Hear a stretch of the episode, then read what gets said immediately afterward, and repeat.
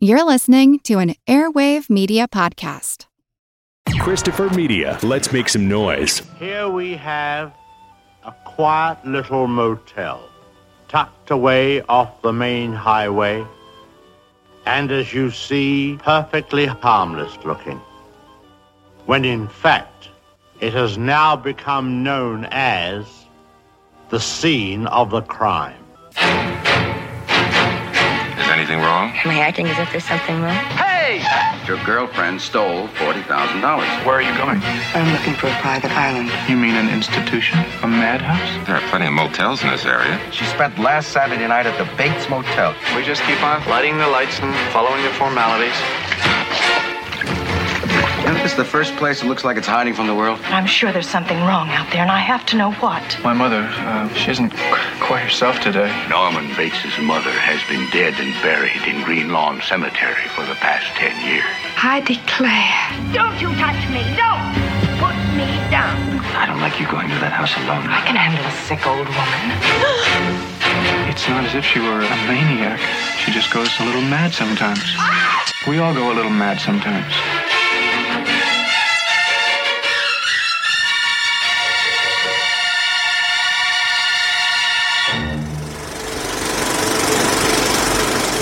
Welcome to the projection booth. I'm your host, Mike White. Joining me once again is Ms. Christine Makepeace. Hi, Mike. Thanks for having me again. On this episode, we are discussing Alfred Hitchcock's 1960 film Psycho. The film stars Janet Leigh as Marion Crane, an unmarried woman who's in love with Sam Loomis, played by John Gavin, a man under the debt of his deceased father and living ex-wife. In a move of desperation, she sees an opportunity to change her circumstances and takes it in the form of $40,000. I don't know if it's safe to assume that everyone listening to this episode has seen Psycho, but I will say regardless that we're going to be spoiling the hell out of this movie, so be warned. Christine, when was the first time you saw Psycho, if you can remember, and what were your impressions? I actually tried to remember, and I don't think I can because it's always been like ever present in my life. My mom was a big Hitchcock fan, so it was just this and the birds and Vertigo were just kind of always around. I probably didn't sit down and watch it from start to finish until I was in my late teens. And then I was like, oh, I get it. I get this movie. I get why people like this movie. Yeah, it's kind of the same story for me. It's weird. I had different movies. I had Rope and The Trouble with Harry and Rear Window and this film always on. But yeah, again, same thing. Until I took a Hitchcock class in college and sat down and watched it start to finish, I don't know if I had ever put it all in my head at the same time. And that was around the time that I started reading about films and looking at themes. And this movie is just lousy with themes. It is just amazing to, to look at the amount of writing that has gone on about this film and that's one of those things with this episode is there probably have easily been a million words written about Psycho. So I'm not sure if we're going to be able to say anything new about the film, but maybe, who knows? We might strike some new ground here, but no pressure. What am I going to say that some film scholar hasn't already mused about this movie? Probably not much. I love the way that this movie begins. I love the flight through Phoenix. I love that we are taken into this hotel room and it kind of ties to me the way that we go into this hotel room kind of reminds me of The Fly at the end of the film. So the way that Hitchcock's films always work to me is whatever is happening in the beginning always speaks to what's at the end or vice versa. So it's almost as if we are that fly that's on Norman's hand at the beginning of the film flying into this room. And it's one of those weird things. Like this movie, so much of it is about fate. And we'll talk about the Turkish version, which is also translated as let's call it fate. But so much of this movie flying into this particular hotel room what would have happened if we flew into the room next door? But here we are having this tableau of this unmarried woman and this formerly married man. And it sets up this whole thing and the way that Hitchcock plays with us from the very beginning of this movie is wonderful. And I'm going to be saying that word a lot throughout here because this film is so masterfully done. it's beautiful. And uh, for me, as I get older, um, what has really become kind of a sign of, of how classic i'm doing air quotes a, a, film is for me is if i can watch it at different stages in my life and have it translate differently for me. So now watching this movie i very much align myself with this older of the time older unmarried woman her struggles with money like there's just so many more relevant themes to me now and there's a there's like a nihilism that runs through this this movie that i don't think i picked up on when i was in my 20s and I can only see that that didn't just get added. That's just me picking it up now. Even from the get go, from the, that very first scene, you are painted a very beautifully detailed picture that I, adult me, really relates to. And and the, the you know the Marion character is extremely likable from the jump, and and for me in a very personal way. Yeah, seeing this when we were in our late teens, early twenties, it probably didn't resonate with us when Marion says that she's almost 30 and she's unmarried and just what kind of pressure was probably on her at the time. And then also the way that she probably feels that it's very unfair that this guy that she's fallen in love with already has had a wife and that this wife is basically ruining her chances to have this happiness that she's supposed to have because obviously there's MacGuffins in this movie. The whole movie is, is a MacGuffin. But yeah, that's that. Those are themes and ideas and plot points that if you don't pick up, you can still enjoy this movie. But like, yeah, it really informs all of her choices uh, which is which is interesting. So rewatching I, I probably rewatch this movie uh, once a year, once every other year. But this last time, I f- was like very affected by Marion's character, probably more so than I'd ever been, because yeah, she's dealing with some shit.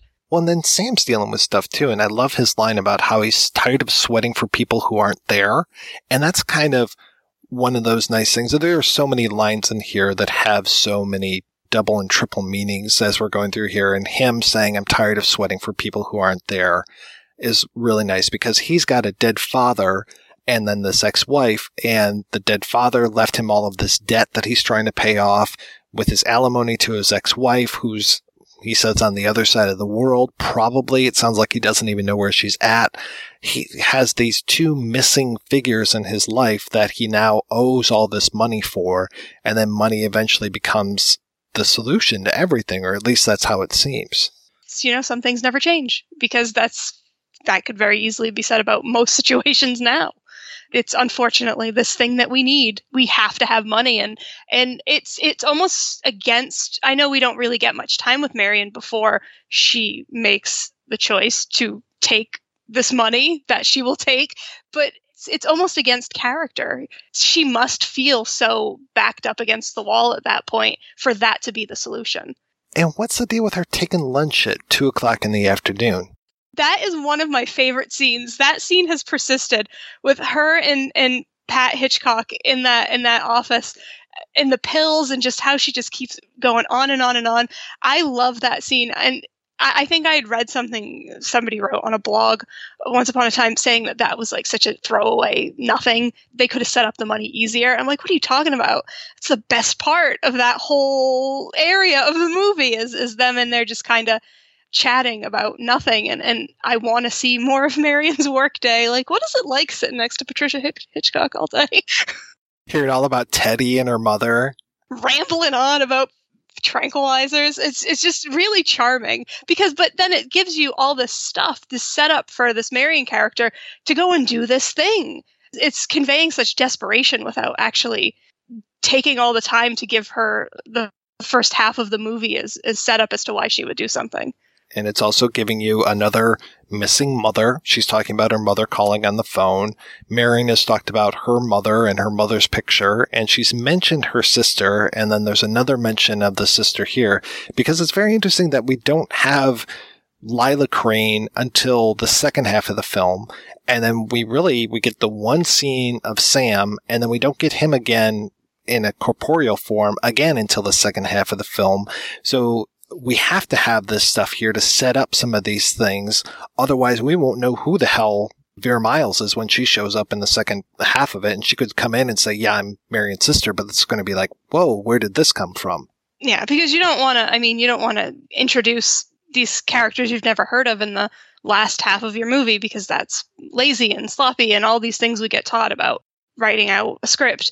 You know, it is super important for us to kind of forget about everybody else and and and just willingly go on this journey with Marion because you know the switch is so jarring to who's the focus of the movie. It just they they front load it's front loaded so expertly. I don't know why I'm talking like I'm surprised. Of course it is. It's just front loaded so well with all these things so that when these characters show up or show back up, it's not you're not surprised. It's not like, well, who's this? Why didn't why didn't this come up sooner?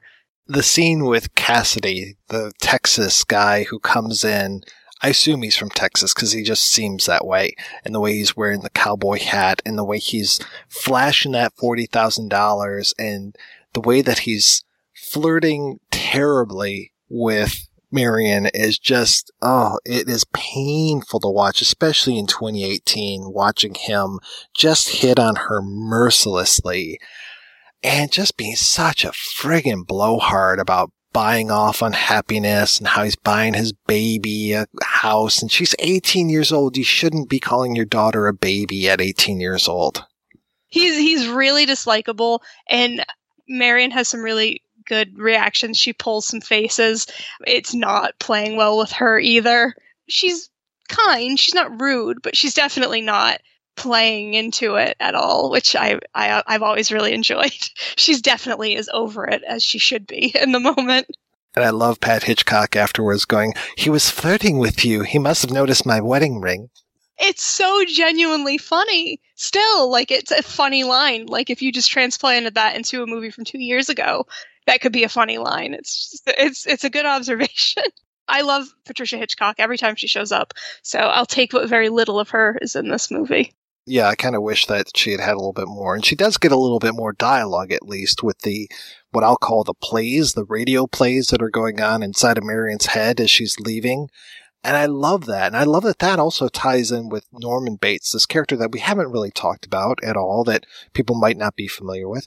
But this other character where he is part of almost a radio play because we are hearing all of these exchanges. We don't see them and we can't see them, but this sets us up for those exchanges by having Marion driving this car and hearing what she thinks could be the reactions of people, which is really interesting that she is thinking these things and it seems like they're 100% could be happening or will happen. And she's thinking about them in the future tense, which is really interesting too. She's thinking about Monday morning. She's thinking about maybe Saturday night or whenever she shows up at Sam's place with this money.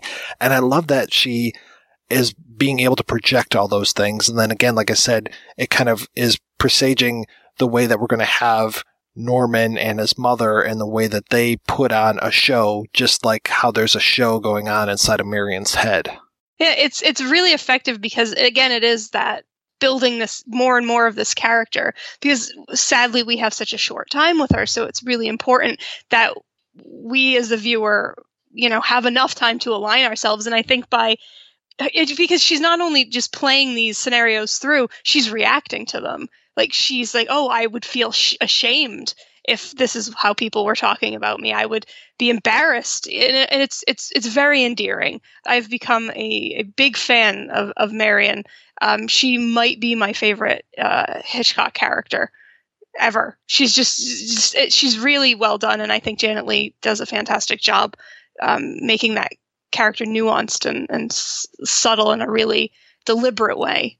Oh, I love that grin on her face when she's thinking of Cassidy and the his reaction about, you know, how she was flirting with him. It's really good because it's like this it's this exposition that you don't actually have to have in real time. It's again, it's really really artfully and expertly done efficient too. There's an efficiency to the, to the I guess we can refer to them as the two halves of the movies because we don't. It's almost like we have a full narrative with both sets of characters. So you have to kind of just like yes, keep it going, keep it going. We need to fit in as much as we can in, in a short period of time. And it's not like we get a lot of subjective camera when it comes to Marion. I mean, we get some of that when she's behind the wheel sees her boss cross the street and then we get her reaction. So we get subjective camera when she's looking out the front window to see him and his reaction. We get subjective camera when she's driving and the way that the rain is coming down on the windshield, subjective camera when she's looking in the rearview mirror and watching the cop behind her. But that's pretty much it. I'm probably going to get called on the carpet for that, but as far as I remember, that's about it. We don't get a lot of subjective shots when she's at California Charlie's looking at cars or, you know, maybe when she's looking at the cop's face, which is really scary when she gets waken up by a cop on the side of the road. And then that big close up of him with those mirrored sunglasses is one of the scariest images because like Hitchcock, I am absolutely petrified of police. So having that be what you wake up to, oh my God. Cops don't like me. So I don't like cops.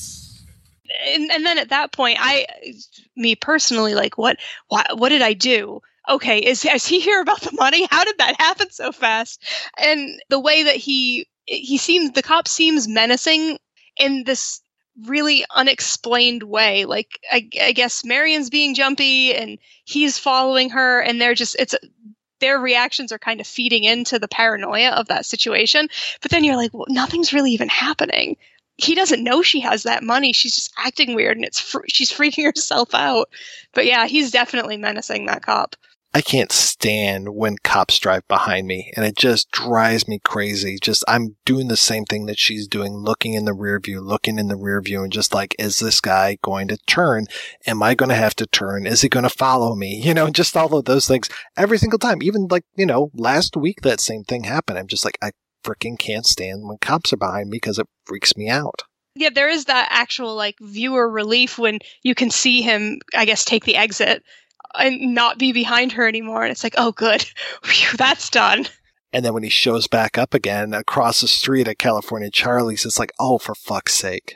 That whole car scene is really, I don't know if you find it as tense as I do, but she's in such a rush and she's so freaked out. And everybody's reactions and like, you look like you're trouble, I think he says. And, you know, oh, the first customer of the day is always trouble. I, but like it's those that du- double entendre, double meaning stuff to all the lines, and that that scene is like nail biting. Like just let her get the car and get out of there already. And I don't think it's any coincidence that she has to go into the ladies' room to get the money out of her purse. You know, she doesn't obviously want to show that she's got 40 grand in her purse, but of all places to go into the ladies' room because we're going to get bathrooms so important in this movie. And that seems to be such a great place for her to do that. And that's also where we get one of our first God's eye views of her again, kind of putting her under the spotlight and this weird angle, but again, we're setting us up for getting more of those weird angles, which will actually be very well utilized in the rest of the film to kind of obfuscate some stuff that we shouldn't be seeing. And here he's introducing that early to get us used to that idea. It definitely um, sets a nice table for what's coming up, even if you're not really consciously aware of it. There are, are things happening that kind of ease you into it well, yeah, if you watch this movie and just watch mirrors, you will be endlessly entertained because there are mirrors everywhere and especially seeing the doubling of Janet Leigh's character so often. And, you know, we can talk about the mirrored sunglasses that the guy has and whether they cast a reflection or not, the mirror from the car and all this stuff. There are mirrors with that. But most of the time when we see mirrors, we see her split into two images. We see that a lot in that hotel room at the beginning. We see that here when she's in the ladies' room. We're going to see that a ton when she gets to the Bates Motel and even inside of her cabin, we're just going to see her split so often. And I think that, you know, Hitchcock says that he shot this in black and white to help cover the gore and keep the cost down, those kind of things. But I think also having that stark black and white for this, I mean, we didn't talk about her wearing a white bra and slip at the beginning and then switching to black bra and slip when she's made the, the decision to steal the money. But I think the black and white is a very deliberate choice to show the duality of these characters. I tend to agree, and I don't know what I was watching or reading to get prepared for this, but I've noticed in my own Hitchcock experiences that he really does seem to downplay things. And he said something about like what you just said about why it was black and white. And it to him, it was he presented it in a very throwaway. Well, yeah, this is why. But that I feel like that's really shortchanging what what it adds to this m- movie. It's not just because you didn't want bright red, bright red blood swirling down a drain. It it does. It, it makes things more i feel like it heightens tension and paranoia and it makes things be very two-sided. And this movie is about you know yeah duality. Two things are going to happen. We have eh, not just in the story but with within characters as well. So to just be like yeah i just made it black and white because of that. I i was just struck by like stop downplaying it man. Like it was a great choice. He had already started to really work because when it comes to his color movies, most of the time, or at least the ones that I think of, when he uses color, he's using almost garish color, you know, things like, um, uh, well, rear window isn't necessarily mm-hmm. that, that, garish, but he really uses color very effectively in things like Vertigo. And I think about the red room at the club where he sees Madeleine the first time, the green light, all those kind of things really kicking up the color. I guess The Man Who Knew Too Much was also a very, very colorful film. But then right after The Man Who Knew Too Much, the remake, he does The Wrong Man, where he does a 180 degrees difference and makes it almost the cinema verite slash film noir kind of a look to it and really makes it super stark. He's doing the same thing again four years later with Psycho after he had just done North by Northwest. And yeah, it might keep the cost down, but I think there's really something to be said of what black and white brings to this rather than using color. I mean, we get to see this story done again in color and we see that color doesn't necessarily work. oh boy. No, it doesn't. Yeah, the California Charlie scene is interesting too because we also get again that radio play going on after she leaves him I'm going to be accused of reading way too much into this movie as we're doing this.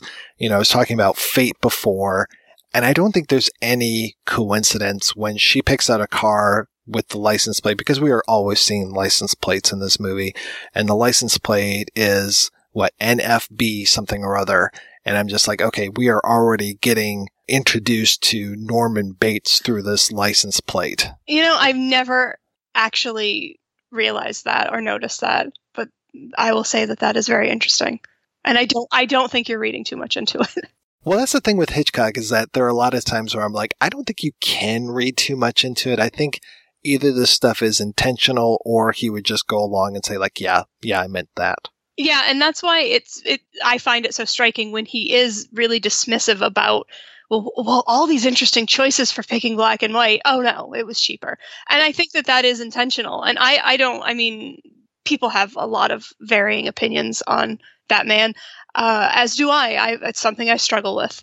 Maybe not the best dude, but some of my favorite movies ever made. So you kind of have to balance that. But I think there's something in his attitude where maybe, yeah, that's, of course, that's what I'm doing. I don't want to talk to you about it though. So it was just cheaper. And I kind of like that. Like, yeah, I don't, yeah, fine. Whatever you think is right is probably right, but we're not going to discuss that. It's very dismissive. I like it. Well, one of my favorite filmmakers of all times will never tell you what was in his head when he was doing things, and that's David Lynch. He's going to start talking to you about a duck and an eye and all this kind of stuff rather than tell you what he was trying to bring across in this stuff. And I think Hitchcock is very much the same way, just kind of leave it up to you. And he'll talk about the craft of suspense and he'll talk about that till he's blue in the face, you know, just ask Francois Truffaut, but he won't necessarily own up to all of the little things that he's putting in there. And yeah, to your point as well, he is a very troublesome auteur, so it is, it still kind of is bothersome thinking about some of that kind of stuff, but you know, we kind of eventually next year, you know, I'm going to do an episode on Rosemary's Baby. Last year I did an, uh, mm-hmm. an episode on The Tenant. We still have to talk about films by people who are troublesome, but we also need to bring that up, I think. No, I completely agree. And that's kind of how I've rectified it for myself. Not to get too off topic, but there are current, like, working filmmakers that I will just, or, or actors that I'll just be like, no, I'm not, I'm not going to see that. That's fine. But they're still here and alive to, like, change how they're acting. Like, I can't be like, I, for me personally, I can't say I'll never watch a Hitchcock movie again because he was problematic in a time period where a lot of people were weren't acknowledging that it was even problematic. But he because he's dead, he can't fix it. He can't he can't make amends for it. Uh, so I just have to yeah, you just have to say like, look, wasn't the best dude, but also look at these effing movies. They're so great. And sometimes I think maybe the weirdness might have lent itself to some of the some of the things that he did wrong, but then also the way that his mind work was able to get to where we're at with some of this brilliant stuff that ended up on screen. I mean, the whole idea of the rain and the way that the wipers are coming down and the rain is like the shower and the wipers are like the knives coming down. I mean, it's really, again, we're just getting all of these bits of foreshadowing before we get the climax of this whole first half of the film. You can't even really say it's a simple story. It kind of is a simple story, but there's nothing simple about this movie or this plot. It it is so layered and you can keep watching it over and notice new things. I think this last time I noticed, I can't remember what it was, but there was some line and it had a double meaning. And I was like, oh, that's so cool. Still, even now, like after the 14th time I've seen this movie, I'm seeing something new. And I, I think that that is just that dedication to the story and to the craft. Like everything in it is so deliberate. And, and that's really exciting as a viewer. I brought up fate a couple times now with the uh, going into the one hotel room, you know, the license plate.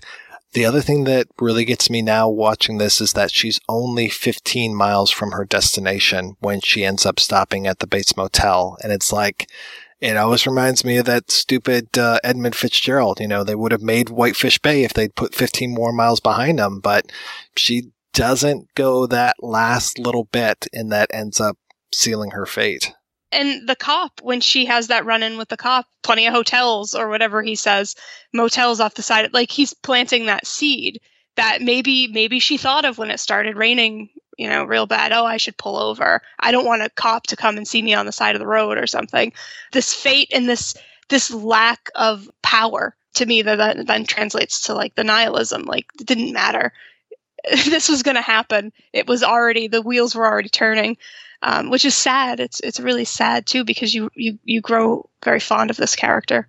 Yeah, we're going to talk later about a movie that just takes apart the shower sequence, but this whole thing of once she arrives at the Bates Motel until the sinking of her car in the swamp, I have read so many articles over the last few weeks and so many close readings of just this section of the film and there's a good reason for that because it is so rich. This is like this amazing vein of gold and you can just continuously dig out more and more and more. And even just looking at like the dialogue scene between her and Norman in the parlor and the way that the camera angles will change as we're going through here, that it wasn't just, you know, two set setups. It wasn't just a shot reverse shot that we are getting these changes of the angles as we're going through here and the way that the dialogue between Marion and Norman it's like this dance that they're doing and I just absolutely love it. Like her having her agenda, her thinking about the trap that she's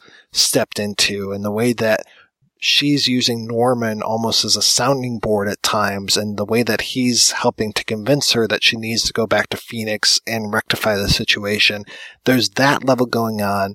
There's Norman and what we find out his problems are, but not knowing what his problems are and hearing his side of it, not knowing who he is, what he is, you know, and then later on watching this a second, third, fourteenth time, knowing more of that kind of stuff and then getting more out of that conversation. But the way he'll like introduce something and she'll contradict him and then he'll walk it back, saying things like, Oh, I don't mind the trap that I'm in. Oh, well, you really should. Well, I do, but I say that I don't. Like those kind of exchanges are just fantastic. It's like this almost like a fencing match between the two of them. And he's moving back and then he'll come out with another thrust and the way that he will go a little bit overboard when she starts talking about putting his mother someplace, how he gets really angry at that. It's such a great moment of him that we're kind of peeling back those layers and seeing what the real Norman might be, and also getting a little bit of insight into his past. The way that he talks about a madhouse sounds like he's got firsthand experience with it. Wouldn't it be better if you put her someplace? You mean an institution? A madhouse? People always call a madhouse someplace, don't they? Put her in someplace. I'm sorry. I didn't mean it to sound uncaring. What do you know about caring?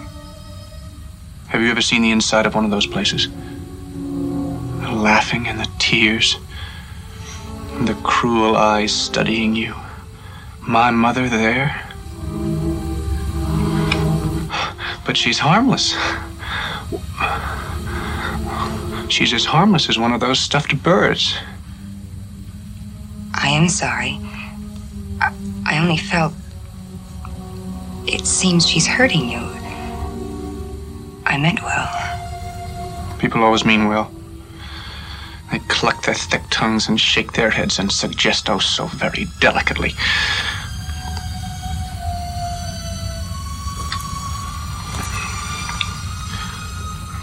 Of course, I've suggested it myself.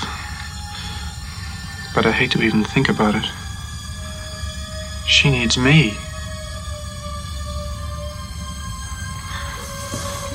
It's not as if she were a, a maniac, a raving thing. She just goes a little mad sometimes. We all go a little mad sometimes. Haven't you? It's definitely an interesting scene. It's it's the lengthiest amounts of dialogue we've had. I think maybe even with both characters, and it, it is really telling the way Norman doesn't really have a stance. Like he is very much moving to line up with her. And for me, my read on that, at least maybe one of the last times, was he didn't want to make her too uncomfortable because she was uncomfortable at points, but never uncomfortable enough to be like, I'm standing up and walking out of here and I'm done. I'm done with this. And it's interesting and it's it, it's very deliberate and it makes me feel like Norman is m- in that moment very aware, more aware than maybe in in coming scenes, which is interesting and cool. He's a cool, multifaceted character that you can easily boil down to some. Uh, he's a crazy guy, but that's it's it's much more than that, and I think the scene really shows that. Well, yeah, there's a brilliance to it. The way that he wants her to call him by his first name, that he corrects her twice, I think, and says, you know, thank you, Norman, you know, like bringing up his name. He wants to be called Norman. And the way that he does that thing of like miss and she fills in crane. And it's just like, Marion, you just screwed up. You just said the wrong name, but yet you are now so comfortable with Norman that you're fine saying your real last name, not even thinking about it. You don't realize that you just fucked up. Yeah, there is a real spider and fly to that. If you want to look at it as as as Norman kind of trying to trap her and make and make her feel okay to stay there. But he is he is setting a really nice table for her and kind of making her drop her guard. She feels comfortable enough to reassess what she's done, and I, it, again, really sad knowing what's going to come up uh, because Norman, for me at least, is super likable. Like really likable, really charming. Definitely weird, um, a little off-putting, but I'm rooting for him. Like, be a good guy. Don't don't don't do awful things. But um, yeah, so watching it when you know how everything plays out, it their back and forth is really charming in a way, and it's sad that that it ends the way it does. Well, yeah, you said that he sets a good table for her, and I love that he's like, "Oh, I was going to eat," you know, and then brings her food, and then says, "Oh, I wasn't hungry," and it's like, "Well, okay, that's a lie." There's that spider and fly thing. Like he's luring her in. He's like, "It's no trouble because I was going to do it anyways." Oh, actually, I'm just going to sit here and watch you eat a sandwich now, which is kind of weird and off-putting. You know, he's about to bring the food into her room we as the audience see the bed in there and know that he can't say the word mattress. And I think perhaps it's because mattress sounds a lot like matricide. And then says like, oh, let's go into the office. And then immediately, you know, eating in an office is too officious. Let's go back into my parlor. And that's when she gets to see all of the birds that he has there. We've already had some inside of the outer office, but then seeing just my God, what an amazing Gothic set this is with all of these birds, these old paintings that we have, you know, the artwork itself having so many meanings to it as well, even having pictures of birds, not to mention, you know, pictures of rape basically on the wall. I mean, it's just so much. And then each one of those angle shifts that I was talking about before, the camera shifts, makes those birds into almost different configurations the way that he is put with the birds and juxtaposed against them, he becomes this weird bird of prey waiting for her. And the way that he talks about birds being very passive, and it's just like, okay, yeah, his mother is the most passive object that there possibly can be since she's stuffed like one of those birds, but him there with that I think it's an owl over the corner and the way he leans up, just that slight movement of him leaning up and talking to her just changes the whole perspective as well. And it just, oh my God, it is just brilliantly acted. And then all the, the trappings of that and then those camera positions just add so much to this. Those have some of the most menacing bird shots in it. And I think about that, the shot of that owl a lot I, I, don't I don't know why it's just kind of seared itself into my brain. But there is this weird like passive predator predator thing because that owl is a vicious predator and as unassuming and awkward as Norman appears, so is he. He is an efficient predator. I've read a lot of other stuff about like people reading into the birds and what the taxidermy means and stuff. But for me, yeah, it's as simple as just like you know, they're the, these delicate beautiful passive things that are that can also be vicious killers. And i've just always been okay with that and been like yep that's all it is. Plus it looks cool. I never really thought about this before that so he has trouble he can't say the word mattress. And then the other thing is he screws up and uses the word falsity when he should be using the word fallacy. And I think that he can't say fallacy because it sounds too much like phallus. Mm, yeah, because there's that whole thing where he can't really acknowledge that the bathroom, like that, that that's a bathroom. He's very interesting, and that's cool. It's cool to have a movie with with characters where you like want more. I would like to know more about this character because I, I don't want to, you know, talk talk poorly of every modern movie because blanket statements are silly. But like we we get so many prequels and so much, inf- so many info dumps about characters and origin stories that it's cool to be like, I want to know more about you, character. I know they made a television show about it and a prequel movie, but this movie is self-contained. It's nice to walk away going, I could have used a lot more about of all of those characters. Since it doesn't feel like that happens very often. Yeah, I was just talking the other day about uh, the year without a Santa Claus, and that's always my example of like the origin story and getting the whole like, oh well, that's where he got that hat from, and that's where he has the beard and all these things, and it's like I don't necessarily need that. Like I'm fine with Star Wars: A New Hope not filling in with three extra movies of how you know, Anakin Skywalker got to be Darth Vader. I don't necessarily need that stuff. I don't necessarily need to watch Bates Motel. I didn't watch Bates Motel because the thing that I like is that there are contradicting statements inside of this movie talking about Norman's quote unquote origin story. Did he murder his mother? Did his mother murder her lover and then kill herself? When was this? What happened to his father? His father died when he was five. How did that happen? Or did he die when he was five? And that's the thing too, is that we have this very, very unreliable narrator, basically, or unreliable character when it comes to Norman because at the end of the day, Norman isn't all there. And so when he tells us things, we don't know whether to believe this or not. So who knows really what's going on when it comes to that stuff. So I don't really need all of those answers. Now I liked Psycho 4 and we'll talk more about the sequels later on, but eh, that was an okay thing. I didn't need to see however many seasons of Bates Motel there was to fill in all those blanks. I just didn't necessarily need that. I attempted to watch Bates Motel and it didn't really check any boxes for me. So I, I dipped out. I don't need to commit to multiple seasons of television for something that's not working for me. But yeah, I don't. I it's like theoretically cool. Like oh, cool. It's about young Norman. No, I don't. I don't really actually want that. I kind of like the sequels where we get to see older Norman and see where he went from there, even though they would try to like retcon stuff every single movie. I've never actually seen any of the of the sequels, but um, in preparation, I made sure I watched all the trailers for them. So I feel like I have a good base. I don't know if I ever want to see any of them, to be honest with you. I actually liked two and three quite a bit, and I didn't mind four, to be honest. So yeah, we're not going to go into those necessarily. I recorded a whole episode of, I think it was Radiodrome, and I'll have links in the show notes where people can listen to that, where we talked all about the sequels. But yeah, we're, we're not going to have to go into all that stuff. So don't worry, you didn't not do your homework. I felt like I at least needed to know like what they were going what they were attempting to do. So I feel like I've purposefully avoided them because I just I, there's this perfect little thing that exists and I don't need anything else getting in there. Um, but I, I mean I love Anthony Perkins, so there's that siren song of like, oh, you should watch something else with this character and this actor you like. I don't know, maybe one day. This sequence too is so rife with great things like, you know, the private traps speech that I talked about. I mean, just those kind of things. The whole, you know, we go, everyone goes a little mad sometimes.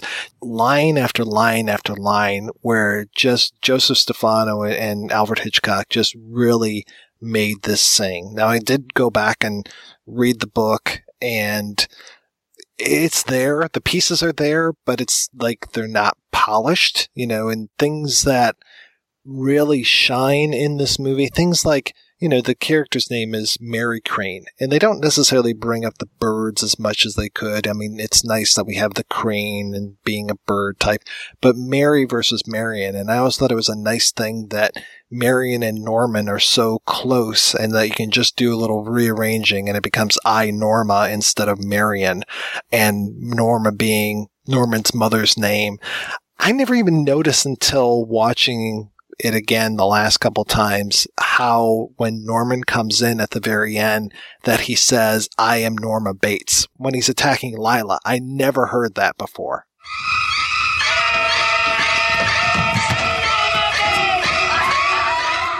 I don't know if I have either, but I've definitely read stuff that have cited something like that. It's such a disturbing moment and the music is screaming at that point that it was just like, oh, he said something. What did he say? And again, you know, he's getting more and more information out of her. And when he, I, I even like the whole thing when he first meets her and she's checking in and his hand is reaching over by like cabin three. And then when she says that she's from LA, his hand moves over to cabin one, almost like this woman from LA is going to be of loose morals, so I'm not going to have a problem peeping on her later on. It's really interesting, and it, it does for me. It goes back to like this character, like how innocent is he? How aware is he? Because so many so many decisions seem seem conscious, at least during this period, uh, which is cool. And I love the idea that he has done this so many times before that he has that very nice face shaped hole in the wall. yep. it, looked, it looked real comfortable.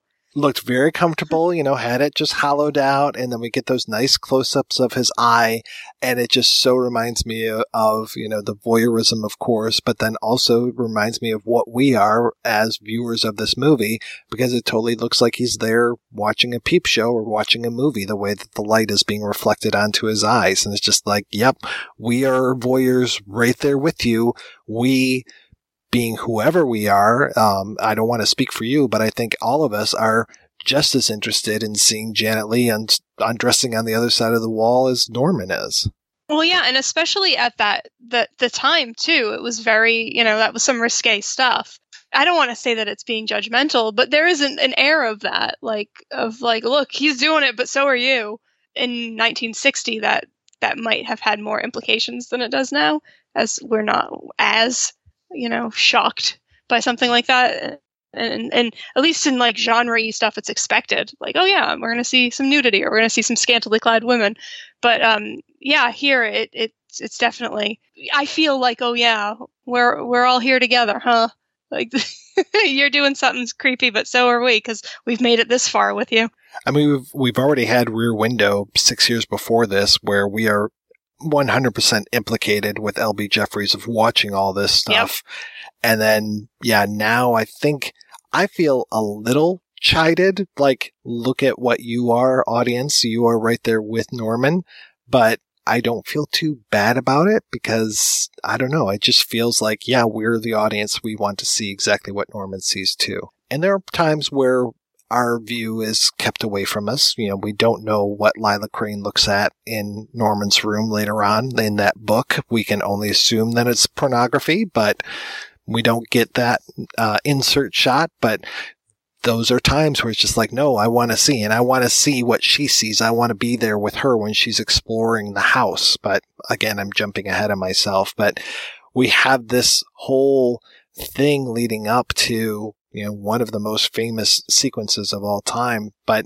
the things that lead up to it are just so well paced. You know, I forget about Norman after he looks at Marion going back up to the house and the decisions that he's making. Does he go upstairs? Does he go into the kitchen? He hesitates to do that. And then, you know, again, going back to another old Hitchcock film with Rebecca, the way that the furniture and the doors and Rebecca were all oversized and the doorknobs being so high, looking at Norman in that house, he looks like a little boy, the way that he is framed in some of those shots. Oh, for sure. Definitely at the kitchen table. It bolsters that empathy and that, like, oh, he's just a poor little thing. But no, he, he's not because he could have put her in a different room and all, all of all of these things. It, it toys with your stance on the character, I think. And plus, Anthony Perkins is just really charismatic and likable. So he's it, these things are happening, and, and it's tough to rectify how much you blame him for it. Well, and when you're hearing that shrewish yep. woman whose voice projects all the way down from the house, all the way down yep. into Marion's room, which he purposefully question mark raises that window when he first takes her in there almost as if I'm about to put on a show for you. So here, let me raise the curtain. Now you can hear it when we have this uh, little tete-a-tete later on. But again, you know, that's not something I picked up on until recently as far as the way that he sets the stage for her.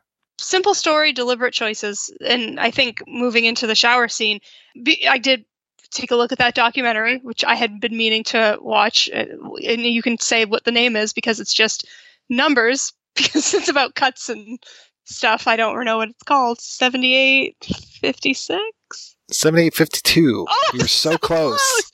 I had wanted to I had wanted to watch it and this really was motivation to do so. That documentary documentary is amazing. I will fangirl over it. It was so entertaining and so interesting. It is amazing how like you said about like the the gold mine. This is a this scene is a gold mine. The shower scene is a gold mine, and people can talk about it forever. And I don't think I will ever get bored of it.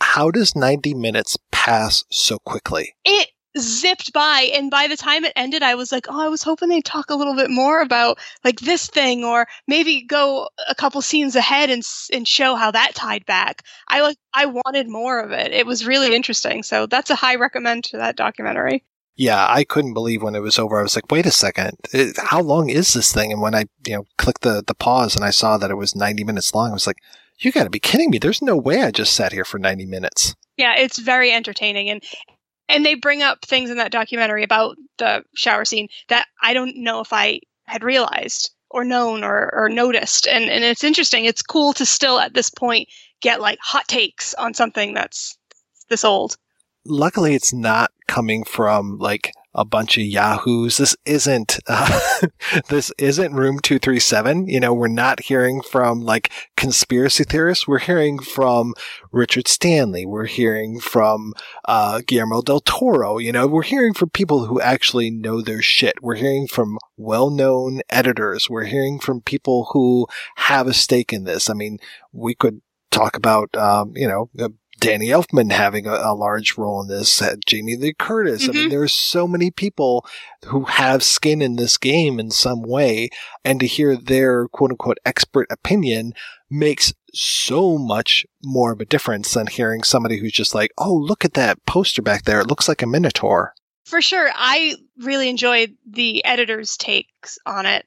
I thought that was really interesting and made me look at it in, in, in, a, in a more certain scenes in a more critical way and certain cuts as like oh how deliberate that was. And um, because every you know there's everybody i would think a lot of people know the whole idea. People thought that she was getting stabbed into in the shower and she's not you never see a knife enter her like so all that stuff of course i know. And so it was it was shot and cut deliberately to for that effect. But then there's just other things about uh, you know the shower and where the walls bare and where she is on the wall and when it, when it decides to cut to disorient us here. I was like this is fucking amazing.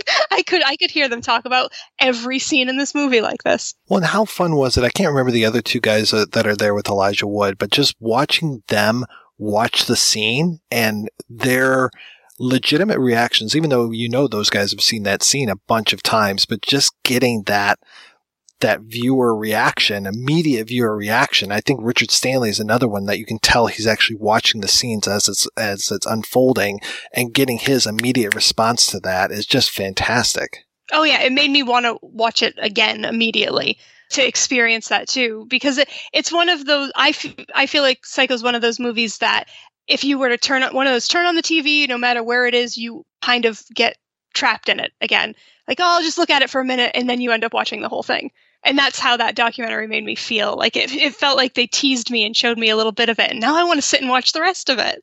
Yeah, I want to sit there and watch that movie with all of those people and their reactions to it. Give me the entire film of like the whole thing would probably be like eight hours long, but I kind of don't care. It was it was very watchable. It went very fast. I never felt like anybody was condescending to the viewer or it, it was really a, an approachable documentary, which I, I imagine might be difficult because you're talking about such a specific, specialized, tiny piece of, of, a, of a movie. And they barely scratch the surface when they start talking about the movies that have used that in things. You know, of course, you talked about De Palma earlier. De Palma's heavily influenced by, by that, but they don't even talk about like Phantom of the Paradise having that in there. I was just watching a movie I think it was called X Rated, and it was a it was a documentary about X rated films and recommendations of X rated films.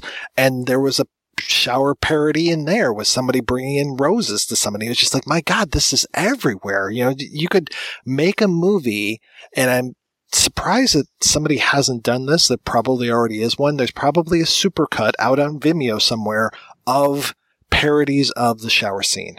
It's part of the culture. And I think somebody in the documentary, it might have been one of the other guys with Elijah Wood, that says something about like my my kid knows that eh, eh, eh, psycho stab thing, but doesn't know where it's from. It's just like ingrained, um, and and that's interesting that it's it's become so permeated in in pop culture that it's its own reference and that it gets that it's like a shorthand for something. Yeah, and where does that come from? How has that entered into, you know, the, the, I don't want to get too Jungian or anything, but how has that gone into our collective unconscious, you know? And I'm curious, like, if I were to go over to Korea or something and did that noise and that hand motion of stabbing, would somebody pick up on that? Or is that exclusively a Western thing? Or how far has that gone? Because obviously there are slasher films coming out of South Korea. We know that. There's some amazing films coming out of South Korea. How many of those can draw direct influences back to Psycho? Probably quite a few. It's definitely interesting. And, and to have it stated so plainly, like, oh, yeah, my kid knows that but doesn't know what it's from is like geez yeah we we really this is really a thing now and even pe- people who have never seen this movie still know twists and plot points of this movie it's interesting I watched this so many times before I ever sat down and watched Touch of Evil. So when I see Janet Leigh in Touch of Evil at a hotel, roadside motel with a crazy caretaker, this time being played by um, Dennis Weaver, I mean, I am just freaking out. Like, oh my God, what is going to happen to Janet Leigh here at this hotel? It really does um, make you concerned. And she's very I don't know. I, I, I, I am very attached to her. So yeah, I hyper aware, like what's going to happen. We, we shouldn't trust this situation. Be careful. Yeah, I read a really nice article contrasting Touch of Evil with Psycho and just kind of making a case that Hitchcock must have taken some stuff from Touch of Evil. But then I think it's now pretty much accepted that he said, like, that opening shot going into Phoenix, he was going to top the opening shot of Touch of Evil. So it's like, okay, yeah, for sure he saw this. But then when you see some of the candid angles that they were using in Touch of Evil, some of that, I mean, that's very gothic in a lot of ways, especially the end of that movie. And then the gothic influence on uh, Psycho is, is highly evident. And then, yeah, just utilizing Janet Leigh, I don't think that that was a coincidence there's no way. Maybe at the time when things weren't so in our faces and accessible, maybe you could have been like, "Oh, this bears a slight resemblance." But now that we we have all the resources at our fingertips and can delve into it, of course, yeah, it's 100%. It's a real nice cousin of Touch of Evil. I I would never say like I've heard people say that Hitchcock ripped it off, but like I don't think it goes that deep that's great if he found inspiration, even in the inspiration to just outdo it. Why, why not? The one thing I was very surprised about is that, you know, we will hear about missing scenes, missing sequences, missing shots, and people will just go fucking crazy about that stuff, especially on the internet. And then finding out that there are a couple extra shots that were in the European TV versions of Psycho, I was really surprised that that isn't more known. And I will say that it doesn't necessarily add a whole lot more to things. There's like maybe a little bit more of Janet Leigh taking off her bra. There's a couple extra shots of Norman's hands with blood on them after he's cleaning up the uh, the room after the murder. But you know, it isn't adding a whole lot to it. But I'm just surprised that that isn't something like you know now fully uncut and just having like people clamoring for I need to see the whole thing because people just get freaking crazy about stuff. They do, and again, thanks internet. You, like you, where you can see the breakdowns of when it, where it's different. So that's that's all I need really. That's cool. If if it was like huge chunks of like dialogue and exposition. I might be foaming at the mouth to get my hands on that a little bit too. Yeah, it is his ex- extensive coverage on his hands, it seemed like when I was looking at it, which again is cool. And it's very much like him sitting with this thing that he's done. But I don't, yeah, it doesn't really alter the way the movie plays when it's removed some people call Norman Bates the Hamlet of, you know, horror films. And to me, and I think Anthony Perkins was definitely playing this up, that he was being more the Lady Macbeth of it. And the whole idea of the blood on his hands and washing out the blood in the sink and everything was very much, you know, an out damn spot kind of a thing. That really plays up with my empathy for the character too. I know I shouldn't feel for him, but but I do because he's done this thing, but like I how, how much of it was he in control of and is he okay?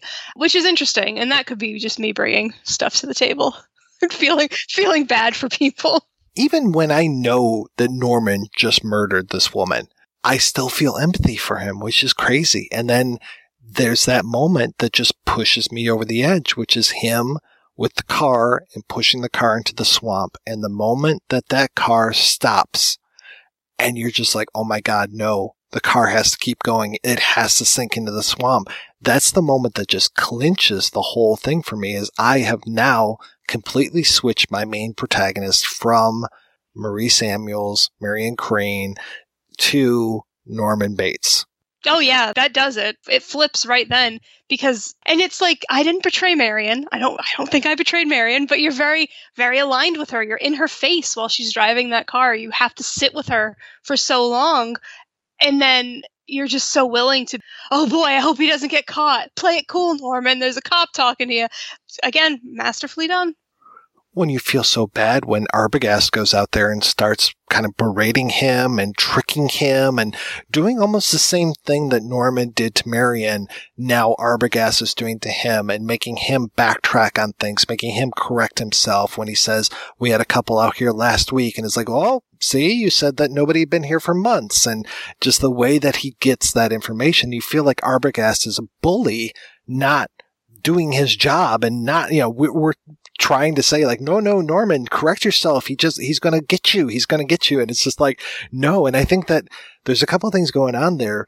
One of them is the way that Arbogast is introduced with that incredible close up of him walking into Sam's hardware store and just that knowing smirk on his face. I love Martin Balsam and I think the man can do no wrong. And when he comes into the movie, it just, everything becomes the Arbogast show for me for a little while. And him just talking down to Lila and to Sam and that whole like, you know, if, uh, if I did a little bit more research, maybe I'd believe you. I just, I love him and his attitude, but at the same time, when he's talking to Norman, it's just like, no, no, no, I want to protect my little Norman. I don't want this mean old Arbogast coming in here and doing anything to him. Yeah, for sure. He comes off like a real bully uh, and a blowhard, and I do like the character quite a bit, but he's not a likable character, and we have a likable character, so of course we're going to remain aligned with this person, even if maybe he's done some questionable things. I love when Norman says that he wasn't uh, fooled, that he's not capable of being fooled, not even by a woman. And I find that line to be so great and so telling because this whole idea of women purposefully fooling men, because we've gotten that all the way from the beginning. Marion fooling her boss, fooling Cassidy, fooling even poor old Pat Hitchcock by saying that she's got a headache and taking off and taking the money. We constantly have women fooling men. And I think the one of Norman's biggest foibles is the way that he feels betrayed by his mother, the way that his mother is quote unquote using him. So his whole line of like, I can't be, I'm not capable of being fooled by a woman. And then the way again that that line comes back at the end with Simon Oakland and how he's like, Oh, I got the whole story all right, but I got it from know, the mother half of Norman. I'm just like, but are you capable of being fooled by a woman? Because I think you were just fooled by a woman, maybe being in the form of a man or by a man who is speaking with a woman's voice. It's a very prideful statement from Norman that kind of has always hit my ear strange because it, it doesn't fit with a lot of the other um, a lot of his other dialogue. Uh, it's it is very boastful and prideful, and you're like, whoa, hey, calm down, buddy. So so it sticks out, but like in a really interesting way. Like it makes you want to think like, well, what else does that mean? Like what what is he attaching to this now? Yeah, it's really it's really interesting, and it's one of my favorite lines because it sticks out so much. Was his mother trying to fool him, and that's why he had to murder her? Maybe. Yeah, there's so many interpretations of that. It's super loaded. It's a really loaded comment. Like, what are you talking about? That's what I want. Like, na- make your hour-long television drama about that. What was he talking about there? Let's just say, for the uh, just for the sake of argument, that she wanted you to uh, gallantly protect her. You'd know that you were being used. That uh, you wouldn't be made a fool of, would you? But I'm not a fool. Well, I... and I'm not capable of being fooled, not, not even by a woman. Well, this is not a slur on your manhood. I'm uh, sorry. Let's put it this way: she might have fooled me, but she didn't fool my mother. We talked about how there's this real clear division in this movie the way that we have the first half of Marion, the introduction of Norman, and really I think it's right around the time that the car sinks and then we get Lila coming into the hardware store. That's our, our midway break. And it can be jarring. You know, I think of other movies like Full Metal Jacket where you have that switch from Parris Island to Vietnam and the way that that is kind of jarring. Some people take that, some people don't. I personally, I will watch the first half of Full Metal Jacket anytime. The second half of the movie is not necessarily as interesting to me. You know, I have the idea of Private Pyle was kind of reincarnated as Animal Mother from the worst soldier in the world to the quote unquote best soldier in the world, someone who has no feelings in the second half of the movie. Animal Mother is just a soldier and there's no person underneath that, whereas Pyle was such a person and not enough soldier. And we, of course, we do have, you know, Joker and Dallas kind of carrying us through the entire movie, kind of like Sam is carrying us through the movie. But, you know, it, it's interesting that we have this idea of this shift, this, these two halves of this one film all the way back in 1960 and that it managed to play. I think there was there was some question as to whether it would. You know, there was talk about actually splitting this into two episodes of Alfred Hitchcock Presents, which I think was absolutely impossible with the level of violence, but that there is this idea of this could be split into two pieces. And I get that, but I think that there's enough uh, there are enough themes in that front loading of well i mentioned my sister so you, we we know she has a good relationship with her sister or at least a relationship with her. There's still sam and now and i mean when we have norman we have this terrible thing that's happened and we have the person who did it. So I think there's enough to carry you through. It's not such a jarring start. Now, here's a setting that you've never heard of and characters you've never met. Now jump on board. That would have been too much. Like if we didn't know where Sam worked, if we didn't know how fond she was of Sam, like maybe that would have been a bridge too far if we suddenly showed up in a small town and in a back room of a store, like what is all? Who are these people and what is this? But th- they set it up. It was there. Like they had a deliberate conversation about these things, and then oh here here they are. Well, I think it helps too that we had the mystery in the first half of the movie, which was the forty thousand dollars, which is just basically thrown away by the second half of the movie. And then we still kind of have that mystery. Like that's the impetus for what Sam and Lila and Arbogast are working under is a girl with $40,000. Somebody always sees a girl with $40,000, but we, the audience, are working on another mystery. We're working on who is Norman Bates' mother? When is she going to get caught? Or if we've seen the movie before, when is Norman going to get caught? How is this going to play out? What is happening here? And just all of these things. And uh, their mystery finally coalesces with our mystery. Once they go to the sheriff and they start to hear about Norman's mother and how she either killed herself or was killed. I think they think that she killed herself and after she killed her lover.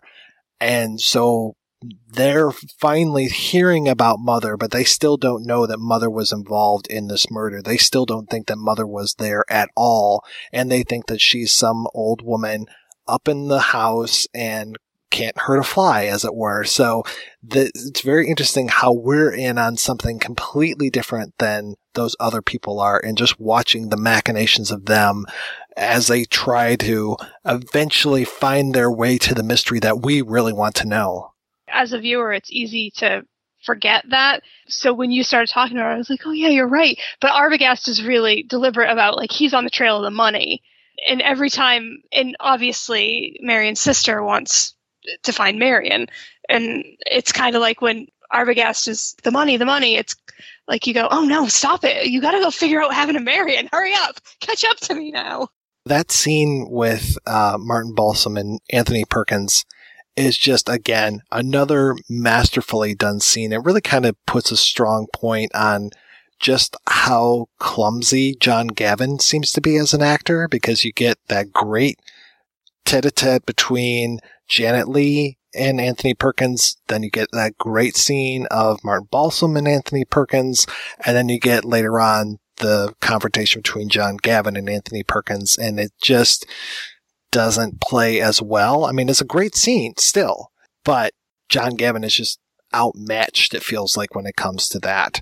But to have those lines like Arbogast when he says, uh, if it doesn't gel, it's not aspic. And it's just like, wow, okay, that's nice. And that shot of Norman when he's leaning over and looking at the book and you see his throat moving and he's got like this chicken neck just kind of working on that candy corn he's always pecking at. It's just so many nice images, so many nice lines, and just the way those two actors play off one another. It's just like, again, like this masterclass of acting for sure. And I don't think there's anything. John Gavin's fine in this, but when there's so much other stuff going on, both the actor and the character of Sam, they get kind of lost. There's too many other awesome things happening. In another movie, it would probably would have been fine because I don't think like, oh, look at this guy, he doesn't belong here. But there's so much other stuff happening, and you're the most, you're, you're the least interesting thing in the room, John Gavin. I'm sorry. I forget that you're in this movie half the time I watch it. I go like, oh yeah, there he is. I think it's nice the way that they're always playing those two shots of Norman on one side of the desk and the other person on the other side of the desk and the way that the other person is always reflected in the mirror. And when you get Gavin on one side and Perkins on the other, I know some people say like, oh, they're so physically similar. I don't necessarily see that all the way, but there are some similarities that they could be not necessarily mirror images of one another. I think, actually, I think Anthony Perkins is a lot more handsome than John Gavin, but more striking, definitely, but it is good the way that they play off of one another on one side of the screen versus the other. Uh, for sure, and I always viewed that like the separation of the of the counter is kind of like a bartender behind the bar kind of thing. Uh, From the I'm from the service industry, so like when you're behind the bar, you have all the power, you have all the control. This is yours, but then you you you lose it when you step out behind from behind it. So I always felt like he, it was kind of like an easy hat to put on. Like I am now the proprietor of this business, sir, and I am in control and I know all the answers. And then he loses that confidence when he's not in that place. So I, I yeah, I, I love it. It's it's really it's a really interesting dynamic. Because they eventually go back into his parlor and talk some more. Is that right? There seems to be some interesting blocking going on in that conversation. There's definitely some power stuff happening because we know that Lila is now investigating the house. That's what helps elevate that scene to being better than it would be if it just played out those two men together is that we also are cross cutting with Lila at the house, getting that investigation, getting that whole feeling of no, don't go up there. We don't know what's going to happen. Even though we should know, I mean, watching this, you know, you talked about watching it 14 times, watching this the 14th time, you should know that she's safe in the house because Norman's down talking with Sam, but I still feel so tense every time she's up there. Yeah, it doesn't matter because it's it's an, it feels unsafe to her, so we feel unsafe too. And yeah, you like keep them busy, keep them busy, and and be quiet. But like, what are you being quiet to avoid? You could start banging cymbals in there, and and nobody's gonna come and chase you. But yeah, it's definitely it's the it's very it's cut very tensely. It's framed very very intensely, and we know what happened to Arbogast in that house. So it's the house is not safe and we've got that music. I mean, we can't say enough good things about the score and the way that that just will put you on edge. I mean, there's of course the famous violins of the stabbing, which we get at least three times. We get it in the shower, we get it with Arbogast, and then we get it again coming right at the end and when it looks like Lila is about to be slaughtered. But otherwise, you get that three note motif running through there. You get those plucky strings just kind of bringing us along and just tightening everything so that you just don't feel like there's any room to breathe as she's going through there. And we get those crazy shots of the hand statue. We get that weird fucking bed. I've always wondered about that bed and that indent, that huge indent on that bed. I think about that bed all the time. Yeah, it's gross. It, it it freaks me out. It feels icky. It's like has her corpse been sitting on that bed for 10 years and she's only gone down to the fruit cellar twice now? Either that that it's like corpse indent or like I always I think I just assume like that's where she died and he left her there for way too long and it made an indent. Any way you cut it, it's gross and unsettling. Not, I'll, I'll, I'll elevate my comment. It's unsettling. Yeah, because you get to see his room in his little boy room where he's just got that little bunk and he's got the stuffed animals on there.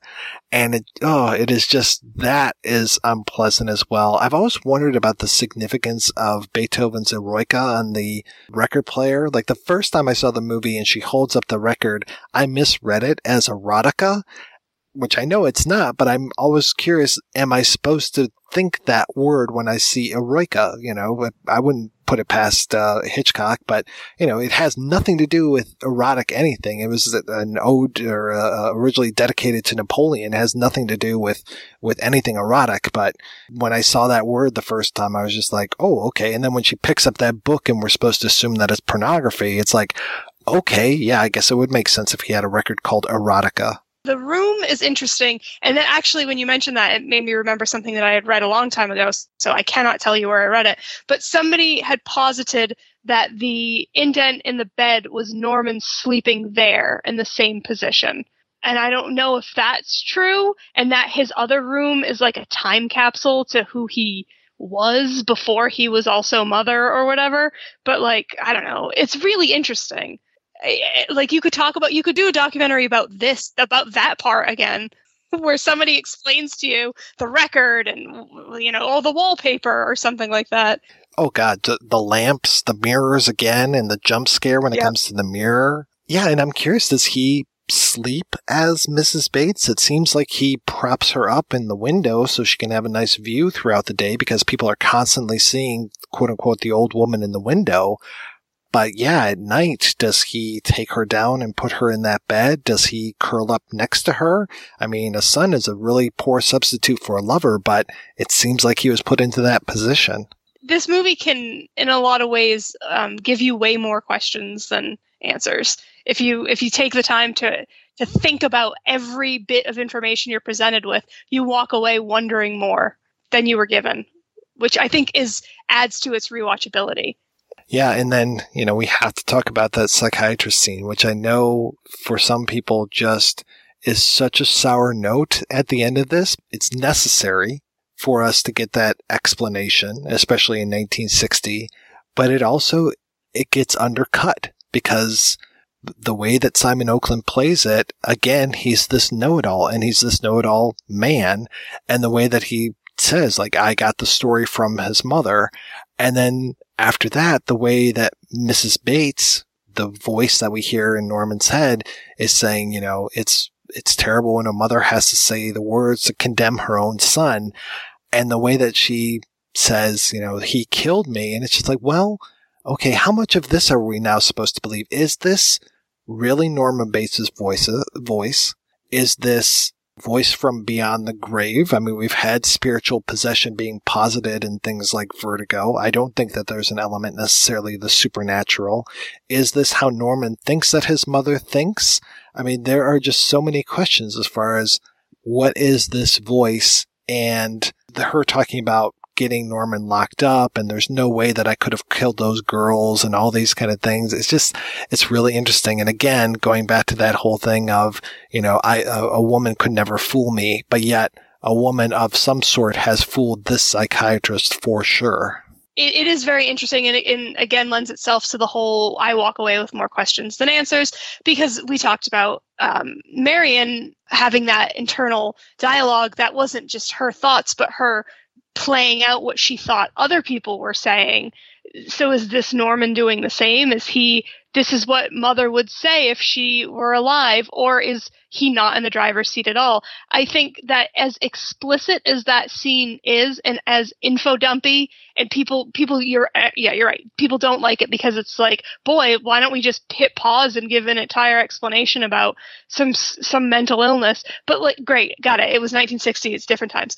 But like as much as explicit as that scene is, you again walk away not really sure where you stand with the characters. Like, who? I don't know if I understand Mother. When does Norman start and end? Is there a Norman anymore? Like, it's it's it's it's a lot. You're presented with a lot. I and I actually I really like it a lot. I think it's a good button on the end of it. Well, even Norman, when he is there thinking all of those thoughts, and he says, you know, they're probably watching me right now. Again, tying back to that voyeurism theme. But who is he playing that scene to? You know, it's, he's pretty much alone in that room, but he's making that big show of that fly crawling on his hand, that he won't kill that fly. And it is very interesting that he, again, is doing a play to an audience, and that audience ultimately is us. But for him, he shouldn't necessarily know that we are there. He shouldn't know that we are looking at him. It's eerie. I don't know when it was that I first saw the skull that is superimposed on his face. And I've heard different things. I've heard that there were actually prints that didn't have the skull on there. But I can imagine it was one of those blink and you miss it kind of things the first few times that mm-hmm. I saw it. That skull being superimposed. And then I've always liked the reading that the chain to Marion's car basically comes right out of his heart. Like if you pause that shot, it looks like the, the chain is pulling right from where his heart is. And it's such a nice image. And God, talk about so many quick things in quick succession. Just the way that we have Simon Oakland giving the info dump. We've got Norman giving his little, little speech at the end.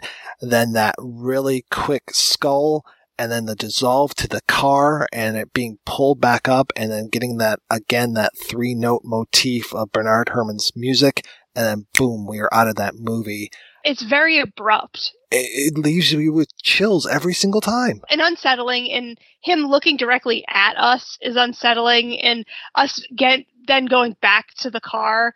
Uh, especially if you are one of the people that watches this and is hoping the car goes down, this is a kind of a reframing of that, where he does look very menacing at this point and like we're dragging this car up and oh this is where it all started we're back here again it leaves you feeling unsettled it, it is jarring and, and strange but it's perfect it's exactly 100% where the movie has to end Okay, we're going to take a break and play an interview with Alexandre Philippe, the director of 7852 Hitchcock Shower Scene, and we'll be back with that right after these brief messages. You know, the girl from that. The, Yes. The Yes, I know the show exactly. on that. I know God, exactly um, who you're talking about. She has the hair. The The hair was it, but it was different, and she has the the, the lips. She has the lips with the. Okay, Yeah. wait. She no, she was just okay. You've seen her in a million movies. You know, the- who, but the one we're talking about the exact same person.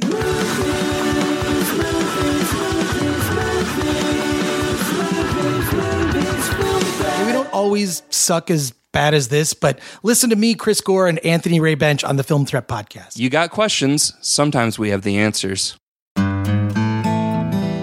Here are just a few of the things famous people say about the After Movie Diner podcast. Hello, I'm Dame Judi Dench, and when I'm not dusting the submarine, I'm listening to the After Movie Diner podcast. You know, for the film reviews. Hello, I'm Eric Stoltz, and when I'm not taking Uncle to the pictures, I'm listening to the After Movie Diner podcast for the interviews.